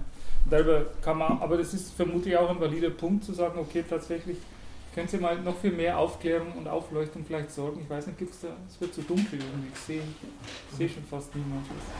Habt ihr Licht hier? Habt ihr Licht plus Luzis? Plus Luzis. Na, einfach so halt. Ich sehe, ich sehe, es wird dunkel. Ähm, äh, dass das Ganze dann doch irgendwie, irgendwie, äh, irgendwie Methode hat, die ganze Geschichte und, und man halt einfach, einfach schaut und dann wieder auf so Regelkreise setzt. Also der sieht es tatsächlich ein bisschen kritischer. Kann man drüber reden, ob das natürlich tatsächlich die. Sag mal, wer der dritte war. Das dritte Buch ist von Martin Moore, Democracy Hacked. Ich meine, ich habe es extrem genossen, dieses Buch, äh, aber bevor ich noch näher darauf eingehe, möchte ich auch noch eine interessante, weil ich gerade drüber gestolpert bin, eine interessante, ein interessantes weiteres Zitat machen, weil man das sicher nicht erwarten würde. Auf Seite 262 geht es um das sogenannte Middleman-Paradox. Ähm, ich weiß nicht, ob ihr das auch gelesen habt, sonst haltet. Ja, ich erkläre es. Ja, also, also, die Idee, dass, ähm, dass der Ansatz, Politiker zu bitten, via Technologie für mehr Demokratie zu sorgen, eigentlich ziemlich äh, äh, eine schlechte Idee ist, weil ein Politiker nie dafür sorgen wird, dass mehr Demokratie passiert, weil ihn das äh, arbeitslos machen würde. Ne? Entdeckt wurde das, und jetzt haltet euch gut fest, ich zitiere wörtlich, The Middleman Paradox was conceived by two academics in Vienna in 2005. Harald Mahrer, wir schneiden das raus, and Robert Krimmer were trying to figure out. Also wir haben tatsächlich Academics in Vienna, die solche interessante Sachen ähm, entdecken. Ich fand, das, ich, ich fand das sehr, ich fand das sehr amüsant, weil über den Namen, also über den Namen hier zu stolpern. Der Mara war nur auf der IH beschäftigt. Ich, ich, lese hier nur vor. Also man kann jetzt darüber denken, was man will. Ich, ich finde es nur, nur einfach interessant. Ich formuliere es ganz neutral. Ich finde es interessant. Gut. Äh, es ist deswegen ein interessantes Buch, weil es meinen natürlichen Drang zur Symmetrie in, in, in äh, Diskussionen sehr, sehr unterstützt und auch meinen natürlichen hegelischen Drang zu sowas wie These, Antithese, Synthese, weil der sehr stark in Dreiecken arbeitet. Also er fächert das Ganze auf, ein bisschen techniklastiger als die beiden anderen, weil er offensichtlich aus der Branche kommt, aber in drei mal drei Kapitel. Und das fand ich interessant, äh, das einfach so gliedern zu können. Das erste Kapitel, der erste Teil, also der erste Teil von den drei Oberteilen, da geht es um die Frage, wer hackt denn? Also das Buch heißt ja Democracy Hackt, da geht es um die Frage, wer hackt. Und da unterscheidet er einerseits zwischen, äh, er nennt das das Free Extremist Model, das sind also mehr oder weniger die Einzelpersonen zu Hause oder die, die äh, das, was wir halt so als Hacker verstehen, also das mit sehr interessanten Beispielen, also von denen ich jetzt gar nicht so wirklich wusste. Er geht sehr stark zum Beispiel auf etwas ein, das nennt sich Chan, Chan 4 oder 4chan. Sagt euch das was? 4chan. Sagt euch das, ist das irgendwie, also ich bin da noch nie drüber gestolpert. Muss man nicht. Hm? Muss man nicht. also es scheint, er nennt das toxisch, dieses Ding. Doch 8chan und was, also, was ist 4chan? Zur Ausführung vielleicht, also 4chan ist ein sogenanntes Imageboard das ist im Endeffekt wie ein Forum, also ein, ein, eine Webseite, auf der Dinge ähm, publiziert werden können und hauptsächlich wird dort in Text und Bildern publiziert, sowie Links. Und was 4chan unter anderem ausmacht, ist eigentlich vollkommene Zensurfreiheit. Und ähm, ja, das, das ist der große Punkt, der dazu führt, dass sich dort rechtsextreme ähm, Parteien treffen. Das führt dazu, dass sich dort Pädophile treffen. Das führt dazu, dass sich dort dass dort Mord in Auftrag gegeben werden kann und ähnliches. Also es ist ein sozusagen. Und, und, und also was ich verstanden habe, ist, dass, Bereich dass, dass, dass, da irgendwie das, was angezeigt wird, äh, sehr stark davon abhängt, wie, wie, wie reißerisch die ganze Geschichte ist und dass dort im Endeffekt nur die wirklich schlimmsten oder, oder reißerischsten oder wie auch immer Meldungen eine Chance haben, überhaupt gesehen zu werden, weil sie sonst irgendwie sehr schnell im Orkus verschwinden. Das habe ich so verstanden. Ich habe davon noch nie gehört, muss ich ganz ehrlich in meiner Naivität zugeben, Gott sei Dank vielleicht. Ähm, aber das, wo er das einfach als ein Beispiel nimmt, wo wir, weil wir jetzt wieder sind bei der Frage, ist es, ein, ist es kein Marktplatz mehr oder viele oder einfach der falsche, dass wir einfach, dass wir einfach äh, auf falschen Marktplätzen ja. unterwegs sind. Ja. Was er dann irgendwann, irgendwann, wenn ich mich richtig entsinne, auch in die Richtung umbiegt, okay, dann müsste vielleicht tatsächlich der Staat mal so einen Demokratiemarktplatz zentral einrichten was jetzt nicht unbedingt eine, eine blöde Idee ist. Ne? Die zweiten, die Hecken, sind die Plutokraten, das Mercer-Modell. Da geht es also sehr stark um Breitbart. Und diese ganze amerikanische Mediengeschichte, wo dann, oder auch die, die berühmten Kochbrüder, also so diese ganze Truppe um den, um den orangen Kollegen da herum, orangehaarigen Kollegen herum, ähm, die einfach ganz eigene Modelle äh, entwickelt haben, auf Meinungsbildung Einfluss zu nehmen. Äh, das dritte Kapitel dann auf eine, nochmal eine Ebene und das finde ich eben so interessant, diese Gliederung. Ne? Einzelpersonen oder kleine Gruppen, AfD wird auch sehr stark zitiert, interessanterweise in so einem englischsprachigen Buch, also äh, da scheint es auch viel mehr Sachen zu geben an, wie heißt das, also ich habe lauter Sachen, von denen ich noch nie gehört habe. Reconquista Germania. Sagt euch das was, wirklich? Okay.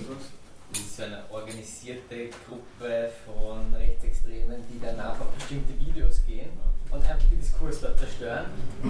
Dass einfach nur diese Kommentare, die extrem sind, auf den Videos sind oder zu den Kommentaren stehen. Also Das heißt Videos. Videos auf YouTube zum Beispiel. Ja? So. Also, oder Artikel ist Weise. Ja, genau. Also die, genau. Also die haben einfach gezielte Operationen, wo sie sagen, wir gehen jetzt auf die Seiten und zerstören dort den Diskurs. Wie mit Kommentaren. Genau, ja. Ja. Was es gibt. Ja, ich- und, dafür, und und für, solche, für solche Sachen ist das also eine exzellente Quelle, weil man glaubt nicht, was da wirklich alles gibt. Ja, muss man tatsächlich sagen. Also ich glaube, der Begriff heißt Astroturfing als wissenschaftlicher Begriff. Also einfach das Überschwemmen von allem anderen, was gesagt wird. Wie heißt der Begriff? Astro, Astroturfing, A-L-U-S-T, Astroturfing. Turfing. Die, die Brotnik schreibt, glaube ich, auch. Aha, kann's, mag sein. Dann auf der dritten Ebene einfach das staatliche Hacking. Da wird dann Russ, Russland vor allen Dingen durchdekliniert mit, mit den Trollfarmen und also das sind die Sachen, die man dann äh, auch aus anderer Quelle kennt. Aber eben sehr, sehr breit oder äh, und, und auch äh, große Dinge verbunden. Zum Beispiel dann kommt der zweite Teil System Failure. Da geht es dann also, was, ist, was läuft bei Facebook falsch, was läuft bei Google falsch, was läuft bei Twitter falsch. Auch wieder diese Dreiteilung. Ne? Nur zum Amüsement auch der Anfang des Kapitels zu Facebook, weil es einfach so gut geschrieben ist.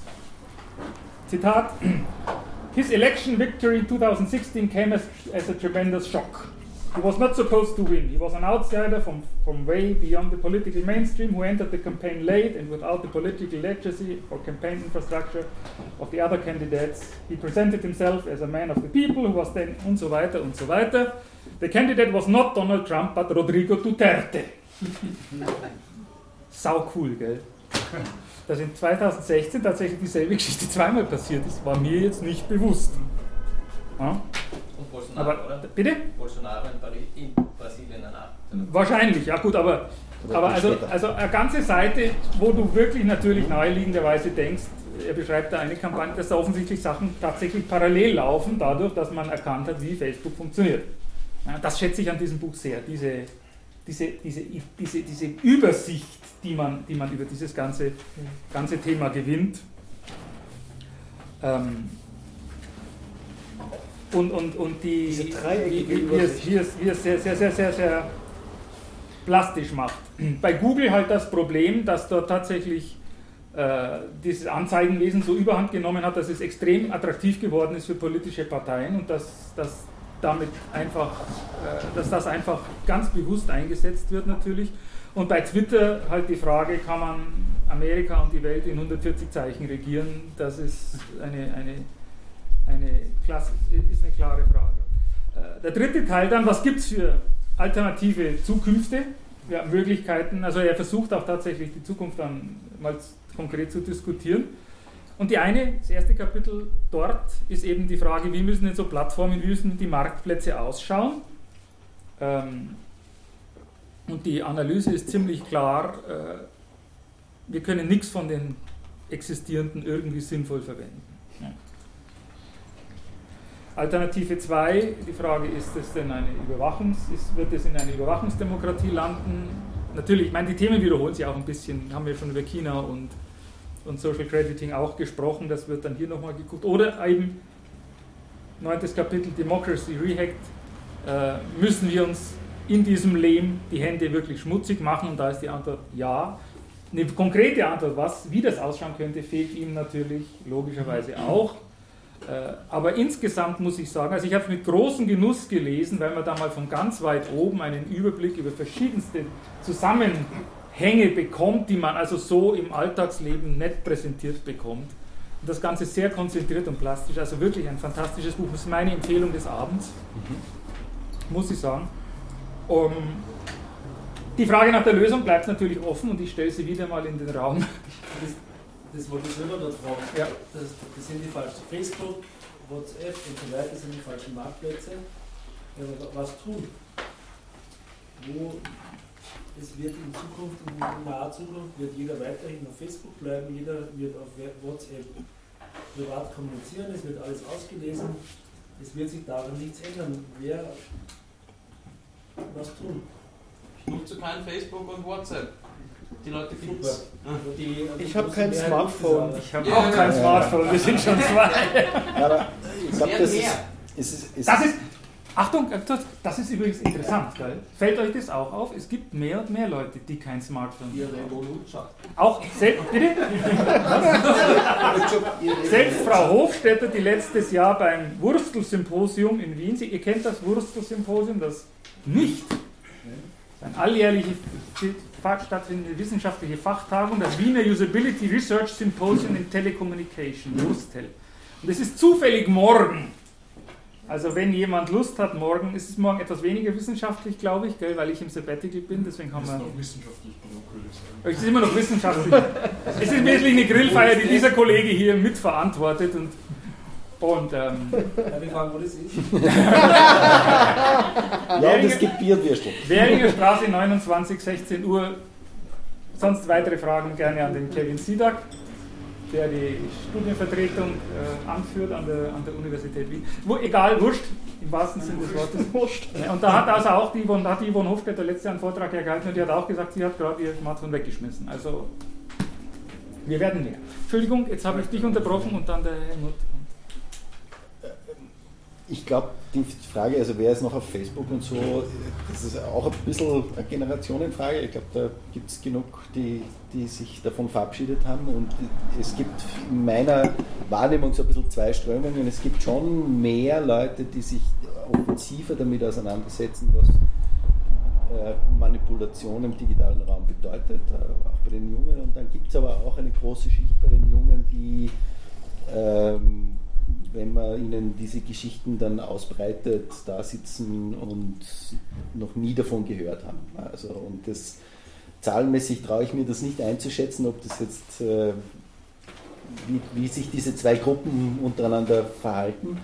Aber demokratiepolitisch bedenklich ist es sicher allemal. Ne? Also ähm, ich glaube, dass, also was dagegen tun, ähm, es gibt schon Widerstandsbewegungen auf allen Ebenen, glaube ich. Und eine der großen Ebenen, die jetzt, die seit einem Jahr, äh, glaub, ähm, äh, so ein bisschen schlagend geworden ist, ist die DSGVO auf europäischer Ebene, die Datenschutzgrundverordnung. Äh, ich habe vor drei Wochen einen recht interessanten, äh, da haben sie mich eingeladen von einem äh, Verein, der heißt Privacy Officers. Die, das, ist die, Ve- das ist ein Verein aller Datenschutzbeauftragten. Das ist eine recht interessante Klientel. ähm, und die haben eine Feier zum Einjahrestag der DSGVO veranstaltet und da haben, haben sie mich, weiß nicht genau warum, eingeladen, einen launigen Vortrag zu halten und das habe ich gemacht. Ähm, zum Thema, was Privatheit bedeutet. Ähm, und ich finde, also mit der DSGVO ist vieles falsch. Ne? Also da, da geht viel, man kann da ein bisschen zynischer drauf schauen und da ist wirklich auch nicht alles, geht nicht alles richtig. Die Regulierungswut hat in den 27 äh, EU-Ländern äh, jetzt durchaus interessante Blüten getrieben. Aber ein Zeichen war es schon. Ne? Also ein Zeichen für ein starkes Europa, das versucht, einen Gegenentwurf tatsächlich zu realisieren zu dem, was äh, Amerika bietet, zu dem, was China bietet. Ähm, das ist äh, wieder, zynisch könnte man sagen, das ist eine wirtschaftliche No- Notwendigkeit, aber ideologisch kann man auch sagen, Europa versucht hier tatsächlich einen eigenen Weg zu gehen. Also ich, ich, es hat auch diese Plattform gegeben, Next Generation Internet, das ist eine große äh, Plattform der Europäischen Union und der Kommission, wo sie gezielt Programme fördern, die versuchen, diesen Entwurf irgendwie zu konkretisieren. Was bedeutet das? Ein Internet der Menschen, ein Internet der Menschenrechte, ein Internet der Zivilgesellschaft. Äh, Die Antworten gibt es alle noch nicht so dafür, aber ich, zumindest der politische Wille ist, also die, die, diese, diese Nische zwischen Amerika und China, die Europa da besetzen will, die finde ich jetzt grundsätzlich sehr, sehr interessant. Ne? Und ich war, war gerade letzte Woche war ich auf einer Veranstaltung, die heißt IoT Week, da geht es um das Internet der Dinge in, in Dänemark. Und da hat man das auch recht schön gesehen, wo das ist eine große Fachmesse, wo, wo viele Leute ihre IoT-Ideen und, und, große Firmen auch ihre IoT-Dinge vorstellen. Ne? Und da sieht man wirklich von der Dystopie bis zur Utopie alles. Ja? Und äh, große CEOs reden über die UN äh, äh, Sustainability Goals, die, die die Welt verbessern wollen und, und manche davon verstehen das wirklich. Ja, also ich erzähle nur eine Geschichte von der, kennt wer Grundwas? Die Firma Grundwas? Äh, ich kannte sie gar nicht. Ist einer der größten Pumpenhersteller, Wasserpumpen. Die machen jetzt alle ihre Wasserpumpen smart. Und naja, ah, also so, da, bis daher würde man jetzt mal sagen, so wie jeder. Ne? Also, genau. Egal, was man halt macht. Ne? Aber der CEO und die Keynote haben mich wirklich eigentlich sehr beeindruckt, ne? weil ähm, die schon verstanden haben, dass sie dort nicht nur äh, Technologie machen, smart machen, sondern gesellschaftliche Verantwortung tragen und eigentlich eine politische Arena eröffnen. Also er hat dann zum Beispiel gesehen, was, er hat dann darüber gesprochen, was seine Smartpumpen, die die Wasserversorgung äh, in vielen äh, ländlichen Gebieten zum Beispiel versuchen zu optimieren, weil dort wahnsinnig viel Wasser irgendwo verschwindet. 10% der, der Energie, äh, äh, des Energieverbrauchs weltweit geht in Wasserpumpen. Was? Ne? 10%? Ja. ähm, und was das, was seine Smartpumpen mit äh, Gender Inequality in Afrika zu tun haben. Ja? Weil er sagt, naja, Sie haben jetzt ein paar so Projekte in Afrika, Sie kommen dort in Gesellschaften rein, wo Frauen sechs Stunden am Tag zu, einem, zu einer Wasserversorgung gehen und zurück. Und das bedeutet, dass die sechs Stunden lang nicht arbeiten, kein eigenes Geld haben und dadurch total abhängig sind von ihren Männern. Und was das mit den Gesellschaften dort tut. Und äh, ich habe das bemerkenswert gefunden für jemand, der, also das anfängliche Gelächter war ja irgendwie durchaus berechtigt. Ne? Ich mache Wasserpumpen, die machen wir jetzt alle smart. Ne? Aber die Idee, damit auch Politik und, und sich auch der Verantwortung bewusst zu sein, dass man eigentlich mit diesen smarten Dingen politische Arenen betritt, die habe ich sehr interessant gefunden. Ne? Mhm. Und die Dystopien sieht man genauso. Da waren ein paar Startups dabei, die haben Eins war dabei, das hat Handhygiene in, in Spitälern als Problem angesehen. Und was macht man? Naja, man, man steckt jeder Krankenschwester und jedem Krankenpfleger einen RFID-Chip drauf, jedem Handsanitizer, also jedem Handding äh, äh, einen Reader drauf, jedem Patientenbett einen Reader drauf und dann wird man schon sehen, wer sich die Hände wäscht und nicht. Ne? Ich habe erst gelacht bei der Wasserpumpe, bei der smarten Wasserpumpe, weil das klingt irgendwie erstmal so ein bisschen wie so ein Gag. Aber eigentlich ist das ja richtig. Also man, man liest das ja auch immer wieder, dass die, die nächsten Kriege ja nicht um Öl, sondern um Wasser geführt werden. Gerade in Krisenregionen, gerade im Zusammenhang mit dem, mit dem Klimawandel. Und da geht es gar nicht um Öl für die Energieerzeugung, da geht es um den Grundstoff, ohne den kein Mensch leben kann. Wasser äh, stimmt, also eigentlich, wenn man das mal weiterdenkt, das ist klar, das ist eigentlich absolute Schlüsseltechnologie. Ja. Und natürlich das Smarte in Wasserpumpen ist eine politische Verhandlungssache. Das ist dort, wo Demokratie passieren muss.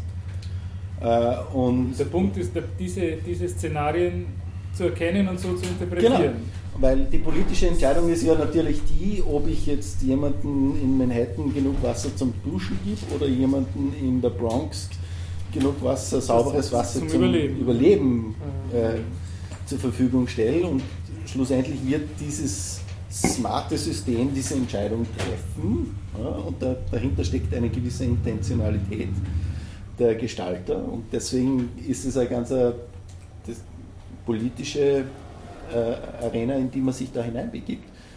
Also es ist mal ein super Beispiel als, als, als Anfang. Mhm. Und ich glaube, ja, also wir brauchen diese Arenen ja, und diese, diese, diese Diskurse.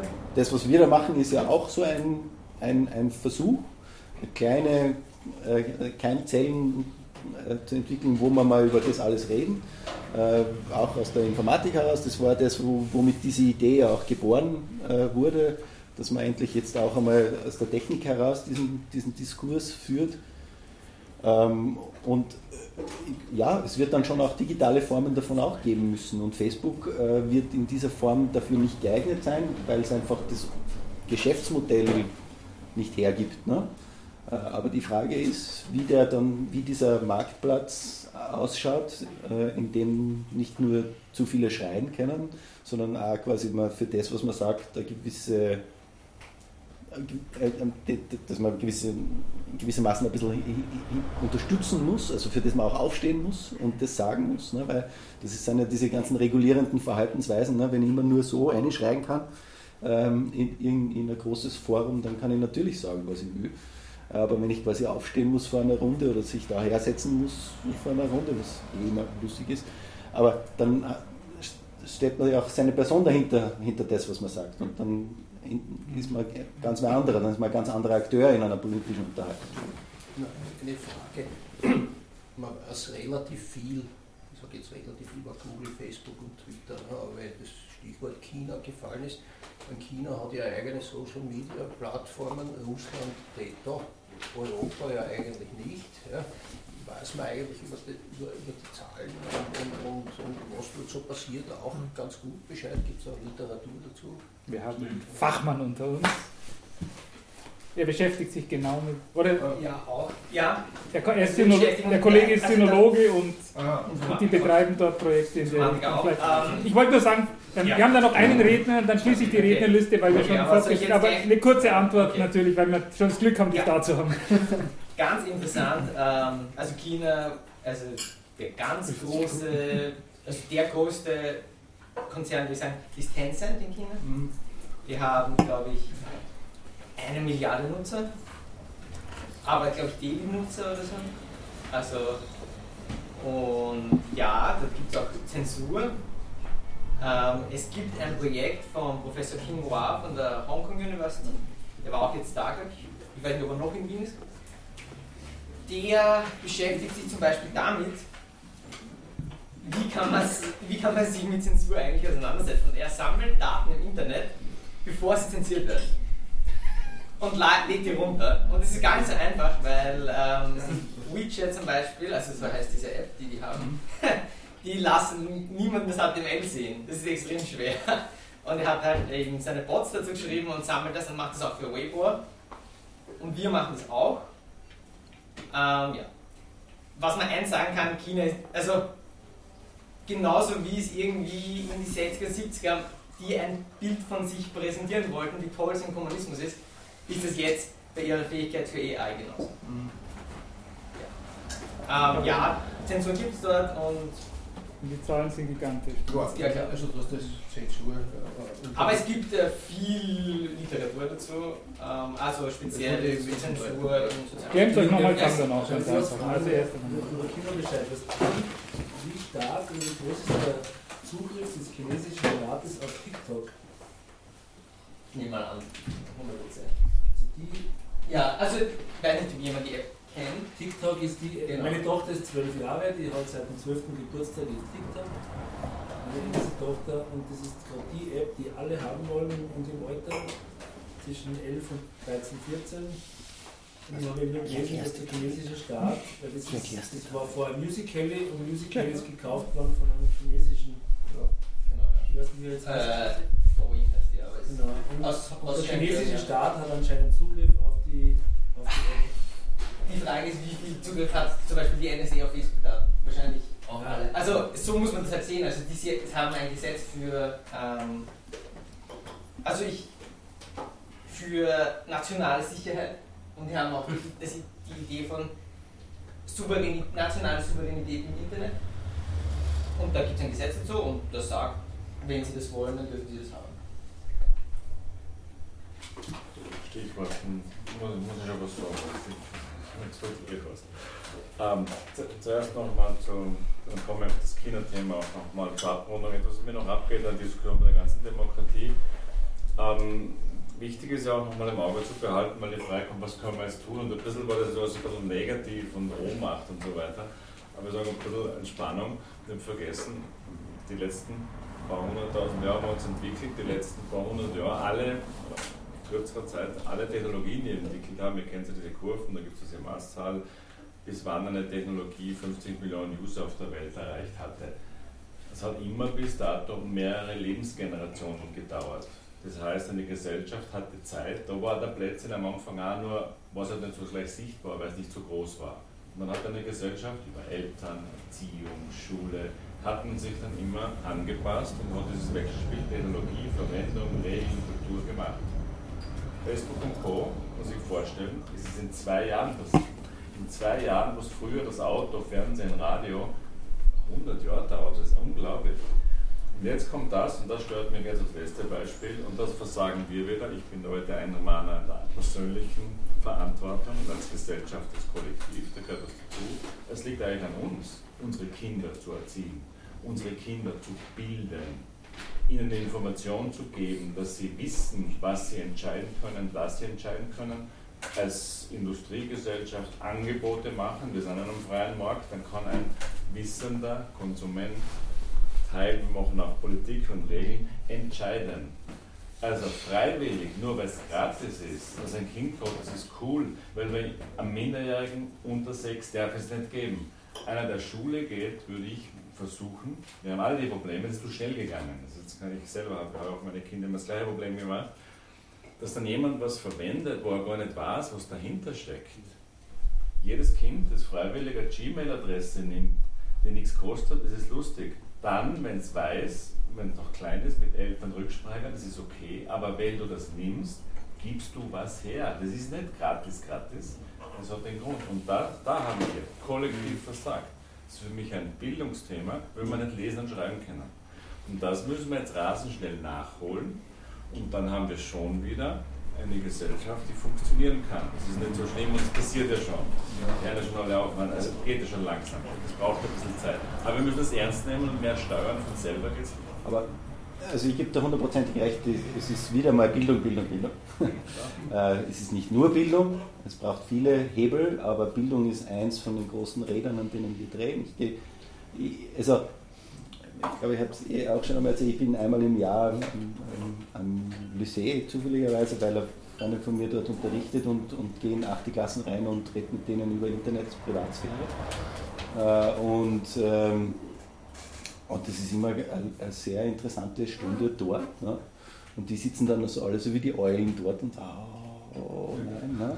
Und, ich, und das, was ich so aus der Lehrerschaft halt auch höre, ist, dass die mit dem Thema halt auch ziemlich allein gelassen werden. Ne?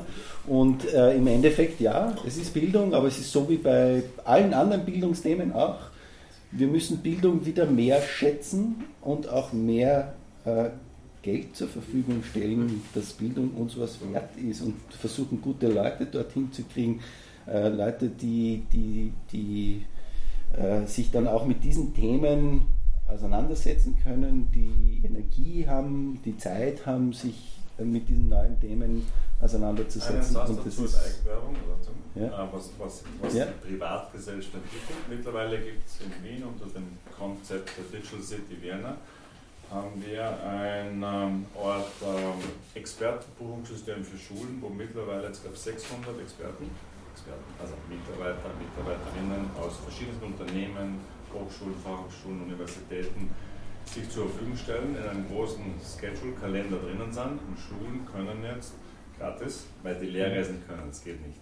Jetzt hier zu einzelnen Aspekten, wo die, also Chemidor, die Chemidors können die buchen, die gehen, wir gehen dann in die Schulen und durch diese kollektive Zusammenarbeiten, mhm. viele Firmen, ihre Mitarbeiter, ist alles privat und, und mhm. Service, können wir auch so Wissen an die Schulen bringen, was das Lehrersystem zurzeit ja. nie machen könnte. Ja. Mhm. Und 600 Experten, das wird auch verwendet, das ist schon etwas, was beginnt, völlig frei organisiert. Das heißt, man kann es machen. Das muss noch wesentlich mehr verstärkt werden und dann entsteht auch ein Dialog. Ja. Und dann die nächste Generation kann dann schon hoffentlich besser umgehen und dann haben wir das Demokratie-Blasen-Problem. Aber wir stehen da natürlich an einem Wendepunkt, wie auch der, der Moore am Schluss ganz deutlich schreibt. Also jetzt, jetzt ist tatsächlich der Welpenschutz der Digitalität vorbei. Genau. Und das sind, das sind also interessante Zeiten. Ich bedanke mich sehr, sehr herzlich für diese Diskussion. Ähm, wir nehmen einiges mit, die Konsensfrage, die Wasserpumpen.